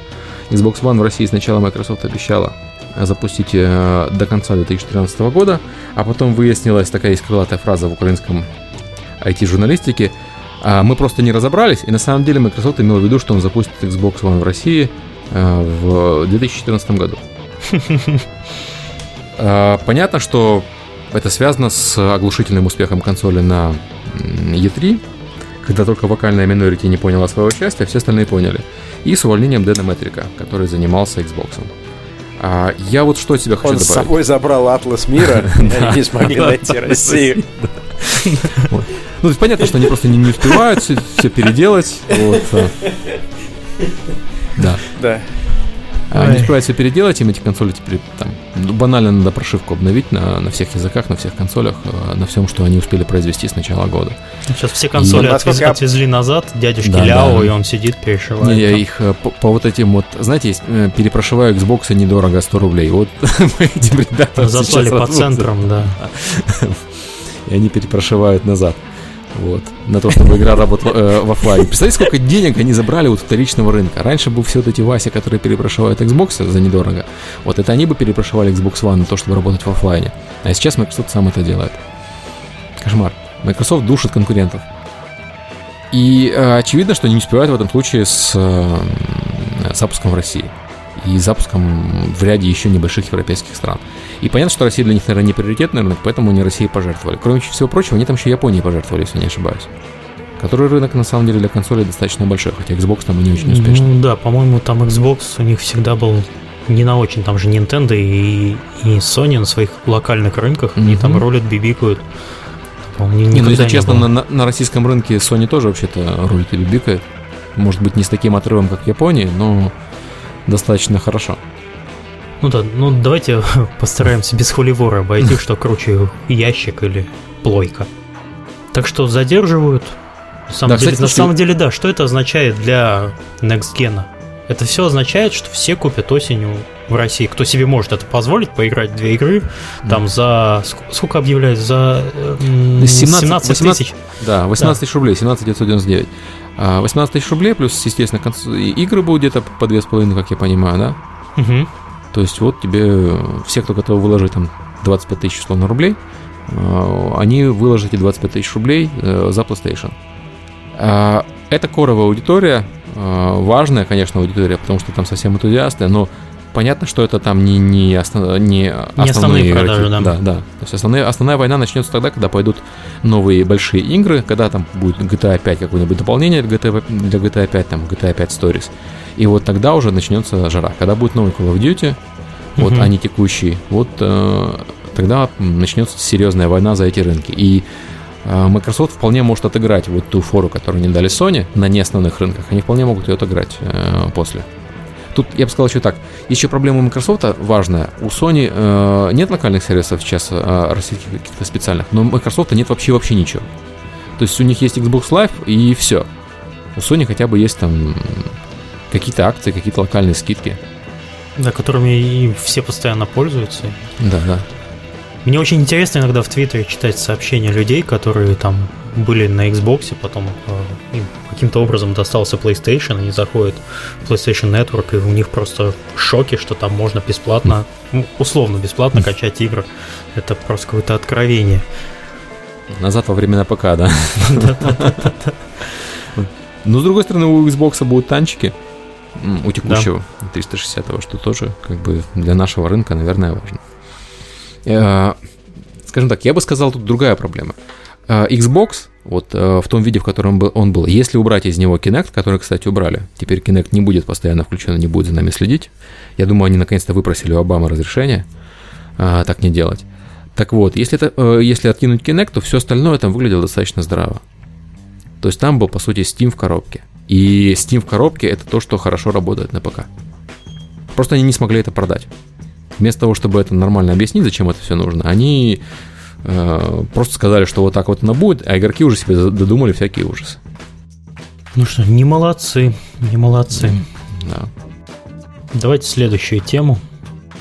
Про вентилятор и геймплей. Серега? Серега? Нет, Серега, ты. А, я Серега. Доктор.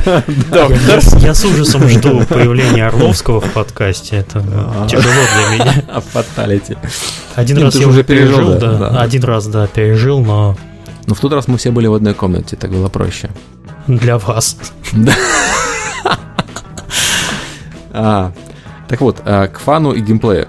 А, Была интересная колонка Димы Веселова, сначала пост в Твиттере, потом колонка, про то, что у нас игры как э, инструмент рассказывания историй, они выросли, у нас уже есть там пафосные игры типа Last of Us, и при этом э, у игр э, вот у таких сдерживающим элементом их развития является геймплей. То есть та самая ситуация, когда ты приходишь в игру, у игры такой богатый-богатый мир, вот Bioshock Infinite, например. Тебе хочется походить по городу, тебе хочется там с людьми поговорить, которые там есть, тебе хочется покататься э, на этих э, крюках спокойно, без перестрелок. А тебе дают шутер, шутер неплохой, но и не хватающий звезд с неба. Причем упрощенный в сравнении с предыдущим Биошоком и несравнимо упрощенный в сравнении с предыдущим System Shock. И вот это обидно, потому что мы видим а, очевидный прогресс э, сюжета в рамках вот этой конкретной серии. И при этом очевидный, я бы не сказал регресс, я бы сказал упрощение э, геймплея. То есть регресс, когда он становится хуже, он не становится там прям хуже, он становится проще. И это печально, это получается, что у нас игры начинают жертвовать играми, то есть геймплеем, а, ради того, чтобы рассказывать более крутые сюжеты. Это неправильно, так можно до кино док- докатиться. Ну, ты помнишь Mass Effect последний, в котором был режим фактически просмотра кино, в котором тебе минимальное количество выбора, минимальное количество перестрелок, и тебе просто рассказывают интересную историю. Ну, кстати, тот самый вариант э, Mass Effect, он был не совсем кино. Ты Ну не, да, не должен был так активно стрелять, но у тебя все оставались все остальные выборы. И вот я играл в Mass Effect по-нормальному, но я жалею, я зря потратил время на перестрелки, которые там были не выдающиеся. Я бы лучше играл в Mass Effect 3, наверное, вот в таком режиме, когда ты просто участвуешь в диалогах, выбираешь варианты, потому что диалоги там интересные, варианты тоже интересные. А перестрелки там не очень интересные. Да, То есть я, я не понимаю, зачем мне там шутер был вообще. Ну, в смысле, я понимаю, зачем там шутер, чтобы его продать американской аудитории. Ну, вот конкретно я, наверное, неправильно поступил, когда играл в него как в шутер. И вот, вот это вот э, проблема. А кто из вас играл в э, проект, где ты играешь за собаку, которая умерла и попала на небо и ходит и ищет там Wi-Fi? Серега, Что- ты, что- ты, что, ты- ты- простите? ты точно пиво пил там у себя в Ты Германии? точно сосиски ел. Я сегодня Ты точно в утром- Германии вообще? Я сегодня утром спросил у Сергея Блабанова, во что он играл последнее. Он сказал, что он последнее, во что он играл, это инди-проект, где ты играешь за собаку, которая сидела в интернете, не заметила из-за этого, как случился пожар, сгорела, попала на небо и ходит по небу и ищет, чтобы снова подключиться к Wi-Fi. Я не стал спрашивать, пораженный в сердце этим описанием, как эта игра называется, потому что я думал, что когда я вернусь в онлайн, все будут об этой игре говорить. Я вот у вас хотел спросить, вы играли? И насколько вы, так сказать, приняли этот артхаус? Ну, видимо, еще нет. Я вот тоже еще нет, но я очень хочу. На название не знаешь? Я думаю, что если сейчас погуглить Dog, Dead, Wi-Fi и Heaven, то нагрянет пати Вен, я думаю. Все собаки ищут Wi-Fi. ей Был референс на старый мультик диснеевский. Не, ну понятно, что у нас есть инди-игры, в которых геймплей доминирует над историей, и бывают инди-игры, в которых история доминирует над геймплеем. Но имеется в виду, что вообще-то хотелось бы какое-то равновесие, правильно? То есть, э, чтобы у нас э, геймплей не регрессировал. Ну, в смысле, не упрощался, чтобы у нас геймплей оставался э, сложным. Причем, что я хочу сказать сложный? Я хочу сказать сложный, не обязательно хардкорный. Сложный вот как, э, как в цивилизации который становится комплексным, но при этом остается достаточно простым для понимания. А не сложный, как э, в игре на максимальном уровне сложности, где он сложный, но по-прежнему неинтересный. Ну, сло- сложность вообще в шутерах, вот если мы конкретно шутеры при- рассматривали, то там она балансируется количеством хп у врагов и уроном, от- уроном и точностью от оружия, собственно, вот и все. Да, это но это если, сложность. если упростить. Это сложность. А я хочу Да. не, не сложных игр, я хочу комплексных игр. Ну, то есть, помните, какой был классный System Shock, в котором можно было не только стрелять, в котором можно было двери взломать там, и прочие всякие вещи делать. И это де- действительно влияло на прохождение, а не на получение еще одного бонуса или еще одного а, этого диктофона с записью. Тоже, кстати, идиотский меха- механизм продвижения нарратива. Я бегаю по городу, записываю свои мысли на диктофон и разбрасываю их по мусорникам.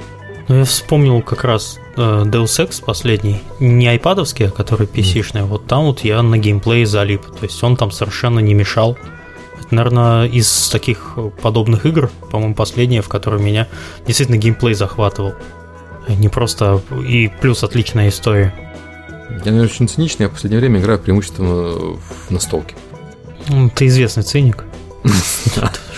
Уже сегодня оскорбил э, Украину, кого-то там по всем прошелся. Кстати, из э, игр, из вот э, инди, которые недавно играли, я могу посоветовать Rimmed Capsule. Я напишу это в комментариях, потому что это невозможно произнести. Rimmed Capsule по, по-моему, по-фински значит космическая капсула.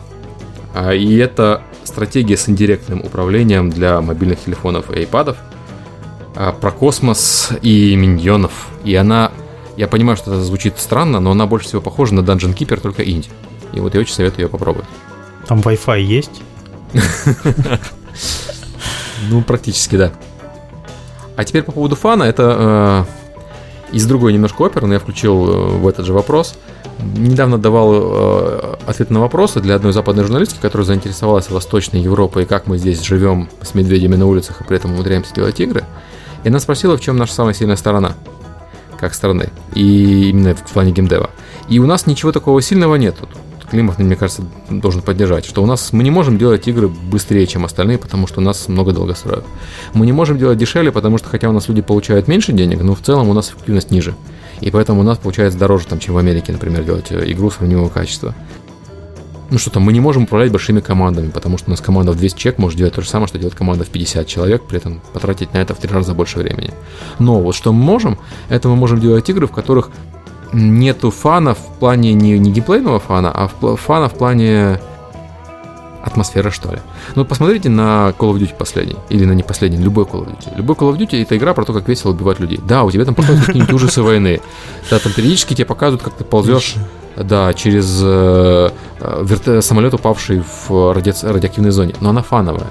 То есть тебе все время эмоция основная — это ве- весело и веселая ярость такая.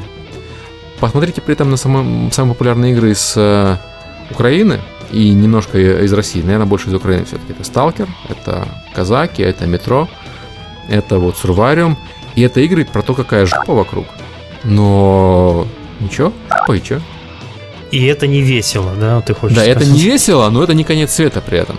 То есть вот в, в той ситуации, в которой ты оказываешься в Сталкере в начале игры, остальные игры вообще должны заканчиваться. Попал в какой-то ад вообще, без патронов, ничего, ничего не помнишь. Вот, все матом ругаются и стреляют в тебя. Вот. Обычно в других играх это там перезапуск игры и game over. У нас начало. Ты считаешь, что это вообще менталитет э, отражения постсоветского да. пространства? Ну вот мы как все здесь старые, да? Нас же всю жизнь готовили к э, началу Третьей мировой войны.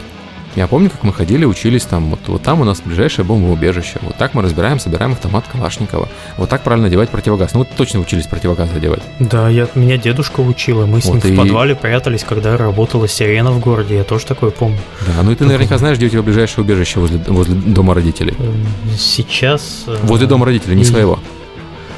э, Сейчас я уже сам, наверное, построил. Да, уже готов. Да. Ну вот в- возле родительского дома все наше поколение знает, где ближайшее бомбоубежище, как одевать противогаз, Да, э, как да, да. пользоваться автоматом Калашникова, при том, что нам там было по 12 лет, когда всем, всех этому учили. То есть нас учили к Третьей мировой войне. И нас готовили к тому, что вот не к тому, что если она случится, а к тому, когда она случится. Как в свое время готовили ко Второй мировой войне, и Вторая мировая в итоге случилась. И вот это все-таки отразило, нашло отражение в культуре. То есть у нас э, культура фатализма немножко и культура того, что плохо, но это не конец света. Даже если это конец света, как Третья мировая, это все равно еще не конец э, света. по-советски это еще не конец. Это Да, настолько то сам- это, сам- не- само это- это конец света для остальных, а для нас у нас окей. Ну, ну конец света окей. Все равно завтра на работу. Ну, ты же помнишь, что, э, что любимая игра, которую бы все хотели сделать, это Fallout MMORPG на, на нашем постсоветском пространстве. Все, кто это еще тянется там с 90-х годов. Потому что хочется, чтобы то, что уже в реальной жизни, оно наконец-таки появилось и в игре. Раз жизни нет такой, мы хотели бы и в игре, чтобы было то же самое. Кто... Я нашел, как эта игра называется, кто захочет посмотреть. э, Real fucking Art House Indie. Игра называется Pom Gets Wi-Fi.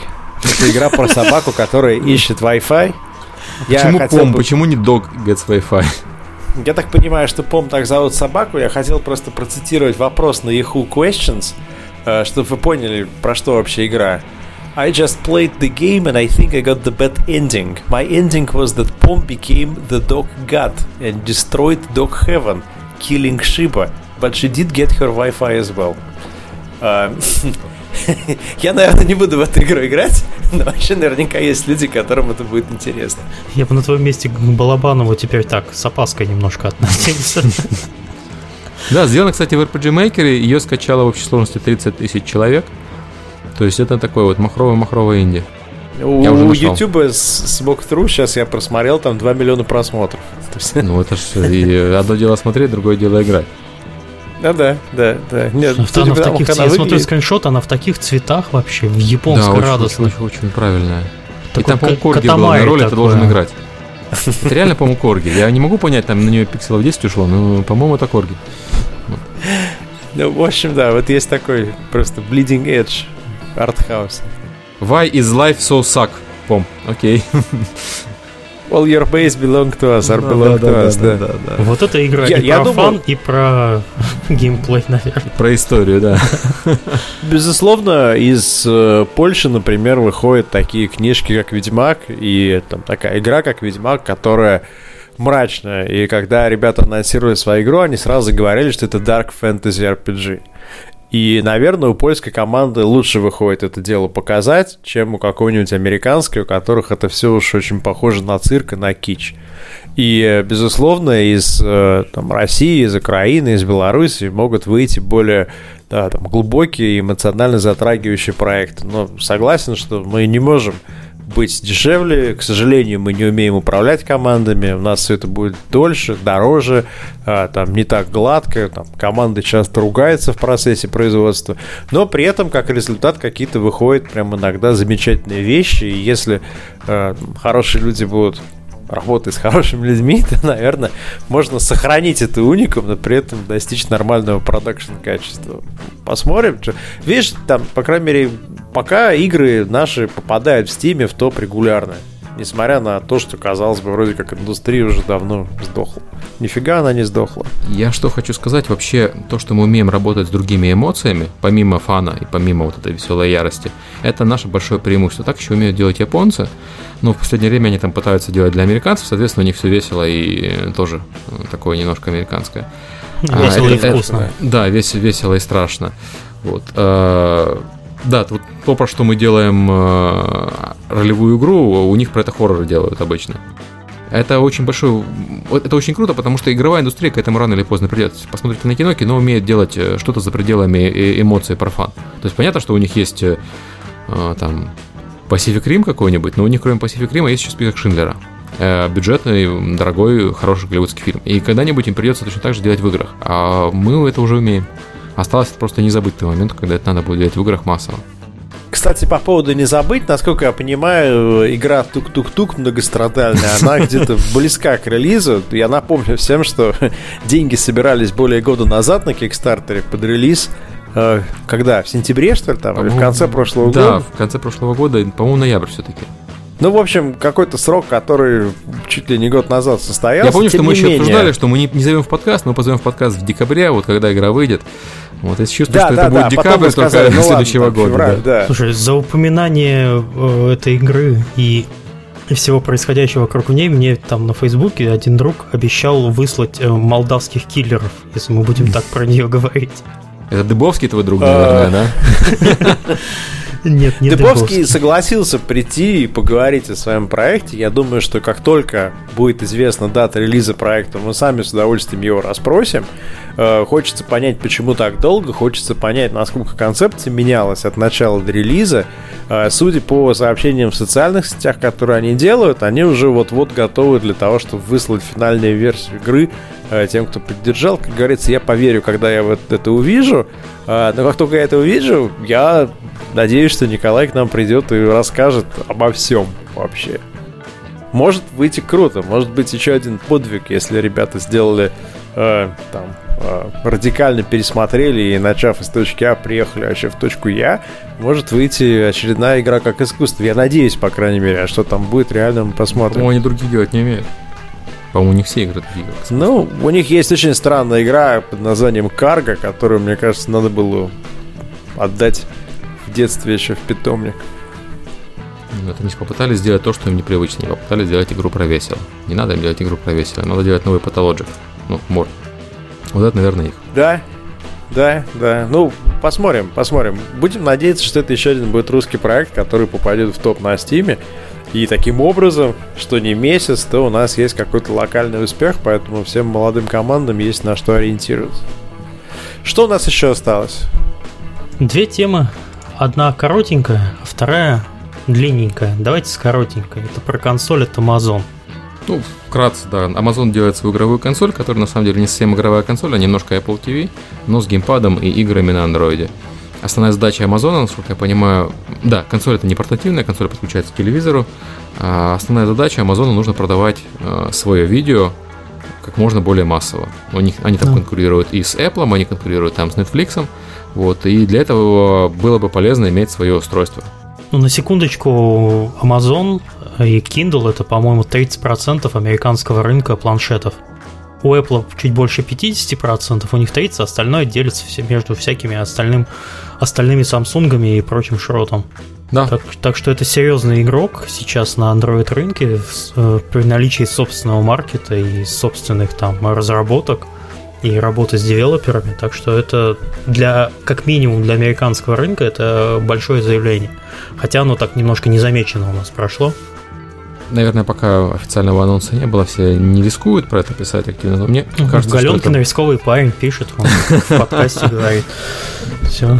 У Амазона новый глава был студии амазоновской, который до этого отрубил, по-моему, 12 или 14 лет в Microsoft Game Studios. Вот на прошедшей E3 этот парень, сейчас не могу вспомнить, как его зовут, и он как раз, его задача была, он ходил, встречался со всеми студиями и говорил, что вот теперь есть Amazon Game Studios, мы готовы финансировать и поддерживать игры, для начала небольшие и ориентированы на планшеты. Видимо, это была как раз часть того же самого плана, они контент готовят. Да, почему Amazon нужно так подумать, что Amazon компания большая, и, а игры э, для таких устройств, они на самом деле не очень большие. И, в принципе, они себе могут позволить купить не там 5 эксклюзивов, как покупают большие консольные компании, а 50. Временных, конечно, эксклюзивов, но вполне для своей игровой приставки. Там, конечно, еще э, э, у Apple будет э, геймпады и прочие вещи для iOS 7. То есть будет очень интересная вообще драка. Драка-то уже идет, но не-не, а она начнется вот, она начнется в ноябре. У нас появится Xbox, у нас появится PlayStation, у нас появится новая PS Vita. У нас не у появится нас поя... Xbox.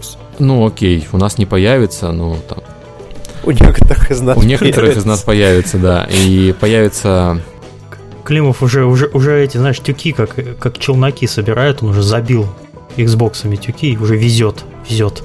Появится iOS 7 с поддержкой геймпадов блютузовых, соответственно, появятся эти самые геймпады.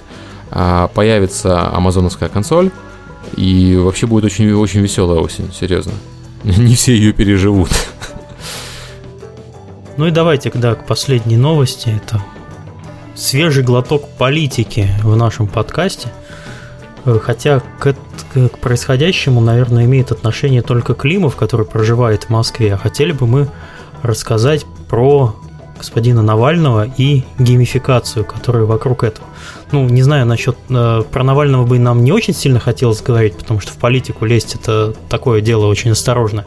А вот э, про то, что он свою предвыборную кампанию строит на основе э, геймификации, э, вот эту э, программы Дом, которую он там запускает. Вот это очень интересно, потому что, например, перед подкастом мы, э, наверное, минут 15 искали по западному интернету всякие тексты интересные про поводу того, что такое геймификация в политике. Так вот, на Западе про это уже давным-давно говорят, но я пока не нашел ни одного э, кейса использования э, игры в предвыборной кампании. Может быть, я ошибаюсь, может быть, я неправильно ищу, но вот так вот на вскидку Google мне ничего не сказал. А вот э, есть такой вот э, прецедент. Я хочу уточнить, то есть, в принципе, игры, посвященные кандидатам, и игры про кандидатов, они были. Что ну, сделал понятно, Навальный, там, они, ну, да. пни, пни Обаму, чтобы он пролетел да, да, 200 метров, это понятно. Да. А что сделал Навальный? Он сделал игру, часть предвыборной, игру частью предвыборной кампании, и сделал, э, по сути, из участников этой игры своих бесплатных, э, э, я не знаю, как это сказать, агитаторов на местах. То есть ты регистрируешься на сайте и должен выполнять небольшие задания, простые, которые тебе выдает сайт, и за эти задания зарабатывать очки. То есть такой Foursquare на самом деле. Да. А, только про Москву и про предвыборную кампанию. То есть проверять, там висят ли плакаты, а, вот, проверять, знают ли люди про Навального и прочие такие мелкие задачи, на которые очевидно, что у независимого кандидата не хватает ни ресурсов, ни людей, ни денег. А сколько а, у Климова еще... уже баллов, интересно? А, ну, я думаю, что он там мэр уже Москвы, Москвы по версии.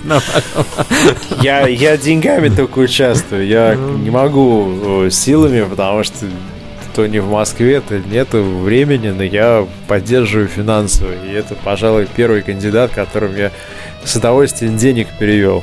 А, я думаю, что Канобу в данном случае хорошо поступили, э, показав интервью с политиком, посвященное играм, в которых человек говорит нормальными словами, и э, понятно, что этот человек понимает, что это такое. И, и, конечно, там для нашей индустрии это, наверное, единственный адекватный кандидат политический, который может понять, что, там, например, нужно стимулировать разработку игр, что нужно, там, не знаю, открыть э, э, в, в МГУ. Подождите, факультет, подождите, мы хотели без политики. Вот, слушайте, не надо зачитывать нам предвыборную программу. Ну хорошо, Я хотел ну, поговорить больше вот про вот этот процесс. Вот ты, Серега, слышал что-нибудь про похожие кейсы вот с Запада, например, чтобы какой-нибудь политик в свою предвыборную программу такое вставлял? Я, я слышал, вернее, скажем так, мой опыт связан с э, книжками господина Евгения Морозова, который большой критик геймификации э, калифорнийского, скажем так, вида этой геймификации. В том числе он там приводит разные абсурдные планы э, американские, выдавать бэджик тому, кто пришел проголосовал, выдавать бэджик тому, кто пришел зачекинился на избирательном участке и так далее. И э, он более-менее правильную вещь говорит. Он говорит, что э, если мы стимулируем участие человека в политическом процессе через такие игровые моменты, мы получаем на, на, на среди избирателей не людей, которые пришли, потому что у них как-то там болит, или потому что они настолько поддерживают этого кандидата, что они готовы стоять около метро и раздавать листовки. А мы имеем людей, которые просто азартны, там, состязательны, и на самом деле им по барабану, кто это и что это, они просто вот там участвуют ради фана, ради того, чтобы там стать мэром этого кафе и так далее. Серега, ну это вечная проблема. Это, это из, из разряда «А давайте мы не будем платить сотрудникам много денег, потому что да, у нас будут сотрудники, которые работают ради денег, а не сотрудники, которые работают ради того, что мы самая лучшая в мире компания. И сам понимаю, что это превратный путь, что деньги это самая простая базовая форма геймификации задач. Ты да. платишь э, бумажками с картинками, которые сам получил за выполнение каких-то других задач, людям за выполнение своих задач, которые тебе интересны. Ты не можешь с ними делиться долей от предприятия, например, всегда что было бы там, ну, наверное, честнее, да? Ты можешь с ними делиться только вот эти, этими, э, этим искусственным инструментом обмена. Вот геймификация, она менее универсальный инструмент, потому э, а, вот, но при этом она имеет вполне очевидный социальный value, и она еще имеет внутренний value для человека, то есть внутреннюю мотивацию. Я не вижу, в чем проблема. Когда ты грамоту получаешь лучший сотрудник, да. Нет, я не вижу, что проблема, чтобы поощрить людей э, и учитывая, что ты не можешь их поощрить деньгами или чем-то еще, ты, по крайней мере, можешь дать им recognition. То, что, ребята, мы ценим то, что вы стали, и вот каждый может зайти, посмотреть на лидерборд. Э, я вижу проблему в гамификации не со стороны кандидата, а со стороны государства в целом. Когда, например, государство тебе говорит, там, не знаю, нельзя убивать кошек, потому что если ты убьешь кошку, мы тебе спишем 100 очков на Фейсбуке. И тогда ты и не убиваешь если кошку это, не если потому, это что кошек, это... Я, Я, я не вижу разницы. Ты, ты... Ну, а потом Сергей, это- это большой- большой- Фейсбука, и ты пойдешь и убиваешь кошек, потому что ты их до этого не убивал, просто потому Не, что... ну это из, это из разряда, если ты не веришь в Бога, ты не убиваешь, если веришь, что убиваешь. Но ты же используешь те же самые аргументы. Это неправда. Всем надо верить в Бога, потому что те, кто верит в Бога, не убивают, а те, кто не верит в Бога, наоборот, убивают. Потому что у них нет морального ограничителя в виде там, э, страха э, э, там, посмертной жизни. При этом на самом деле наоборот. Вот. Нет, э, это же глупость. Ну, серьезно. То есть геймификация, она только м, поощряет определенные действия, она тебя не может заставить их делать. скажем так, я поддерживаю там идею э, увидеть, кто сдал больше репортов и саммарис после встреч на работе, но я выступаю против э, этих постеров Employee of the Week с чьей-то мордой, что вот этот человек является там самым почетным в этом месяце. Потому что дальше начинается уже гонка за тем, чтобы попасть на этот стенд, попасть на этот плакат, там, стать октябренком с красной звездой на парте. И я помню людей у себя в школе, это же была гамификация, я не знаю, как у вас это было, что там отличник получал эту фигню с маленьким Лениным, который у него стоял на парте. Я знал людей, которые плевать было на математику, на котором главное было поиметь вот этот вот бэджик, поставить ачивку себе на парты. Они были тотальными дундуками, но они там грызли гранит тупо достаточно, чтобы просто получить этот бэджик. Я Ну, не это уверен, что это работает. помогло. это же- Система- это же школа. означает, что система работает. Означает, что человек э, изначально не заинтересованный в математике с помощью внешней мотивации. А школа это в принципе внешняя мотивация. Вся система оценок в школе это внешняя мотивация, такая же как геймификация, только более, более примитивная. С Взрослым помощью- людям ее просто на Да. деньги заменяют, Да, и все. да. С помощью примитивной системы геймификации э, очень, потому что од- одна награда это очень примитивная форма. Сам понимаешь, что в нормальной ситуации у тебя должен быть не один победитель, у тебя должны быть э, ранки, грейды и все остальное. Вот. а, С помощью достаточно про- простой задачки они заставили людей, которым интересна была математика, изучить математику. По-моему, это работает. Это из разряда, что если люди не убивают кошек, потому что у них медалька на Фейсбуке не будет, меня эта схема устроит абсолютно. То есть, если меньше, меньше, меньше кошек будут э, мучить, это окей. Да, давайте как-нибудь поговорим отдельно на эту тему. Мне есть что возразить. Я бы хотел прям так вот подискутировать относительно того, какие долговременные эффекты похожего подхода. Еще одну вещь, про которую я забыл сказать. Через три недели стартует первая регата игровой индустрии, которая называется Industry Cup. Э, участвует Нивал, 6 человек, участвует Mail.ru, участвует э, 4A Games, участвует Алавар, участвует Невософт, участвует замечательная компания Чарли Оскар, участвуют ребята из игромании, из критиканства, участвует некоторое количество фрилансеров. Э, Всего 42 человека на сегодня подтвердилось, это будет 7 лодок. Э, На Фейсбуке есть группа, в которой будут каждый день прямо с лодки на Wi-Fi заливаться фотки. И в конце концов какая-то команда победит. Там, я уж не знаю кто. Вы будете Wi-Fi искать как-то собачку будете по всему, по всему Кто побережью. найдет твои... Кто, най- кто найдет Wi-Fi и первый запустит фотки, тот и победит, да. Да, да, кто зачекинился первым, тот и да, окей. Меня там не будет, но от нас там будет целая команда. Там будет, в частности, Сергей Орловский. Вот у меня работа как раз в этот период получается. Меня А. тоже не будет. Мы сможем обсудить, значит, вас там. Да-да-да. Да, Зато ты, ты- ты не смо- ты не сможешь оттуда подкаст писать. Мы выпустим специальный выпуск без тебя. Мы, Где при- будем мы пригласим весь- еще одного Сергея. Не-не-не, Миш, Миш, весь выпуск будет состоять из обсуждения Кикстартера.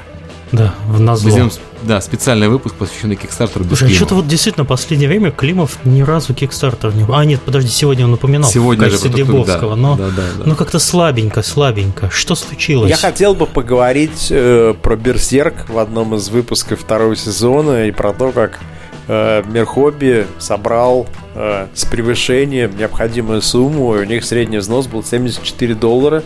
И, на мой взгляд, это на сегодня, по крайней мере, для меня самый успешный пример э, там, местной компании, которая провела Kickstarter. Все, мы его разбудили наконец-то. Я предлагаю на этом потихоньку закругляться, потому что ну, первый выпуск такой после полуторамесячного перерыва был немножко такой, может быть, кому-то показался скучным, но я замонтирую так, что вы будете смеяться. Вообще. Там еще есть несколько блицов с э, дня рождения Wargaming. Там, Я думаю, что не в этот раз э, уже, да. 4 или пять. Нет, почему Да. не в этот? Я все примонтирую, они очень коротенькие, как говорит Сергей, так что нормальненько будет все. Вот, и Мы еще раз, поставим их бонусом. да, еще Окей. раз, еще раз напоминаем, что у нас подкаст теперь называется все-таки как делают игры, и это еще раз означает, что мы рассказываем про то, как их делают, что ли, я не знаю. Да-да-да.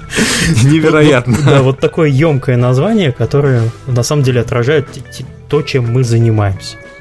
А также до 8 сентября оплатить подкаст можно перечислив деньги в счет Навального. Я, слушай, как гражданин Украины, я протестую против перечисления денег по русским политикам. Тем более московским. Да, тем более московским. Москали, москали зажали. Хотите выкинуть деньги, купите что-нибудь на eBay ненужное. Вот. И отправьте в Бразилию. Чтобы купить что-нибудь ненужное, надо продать что-нибудь ненужное. А у нас денег нет. Треть перечисляйте на Украину. Я думаю, надо поддерживать. У вас же есть там Фемин, которых да. недавно тоже поколотили. Вот, треть отправляйте Фемин, треть Навального. Слушай, у нас а есть и другие стриптизерши неплохие. Зачем сразу Фемин?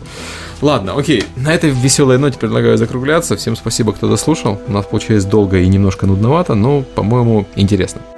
На ускоренной перемотке поставим, соберем 40 минут. Пока. Всем пока. Пока всем.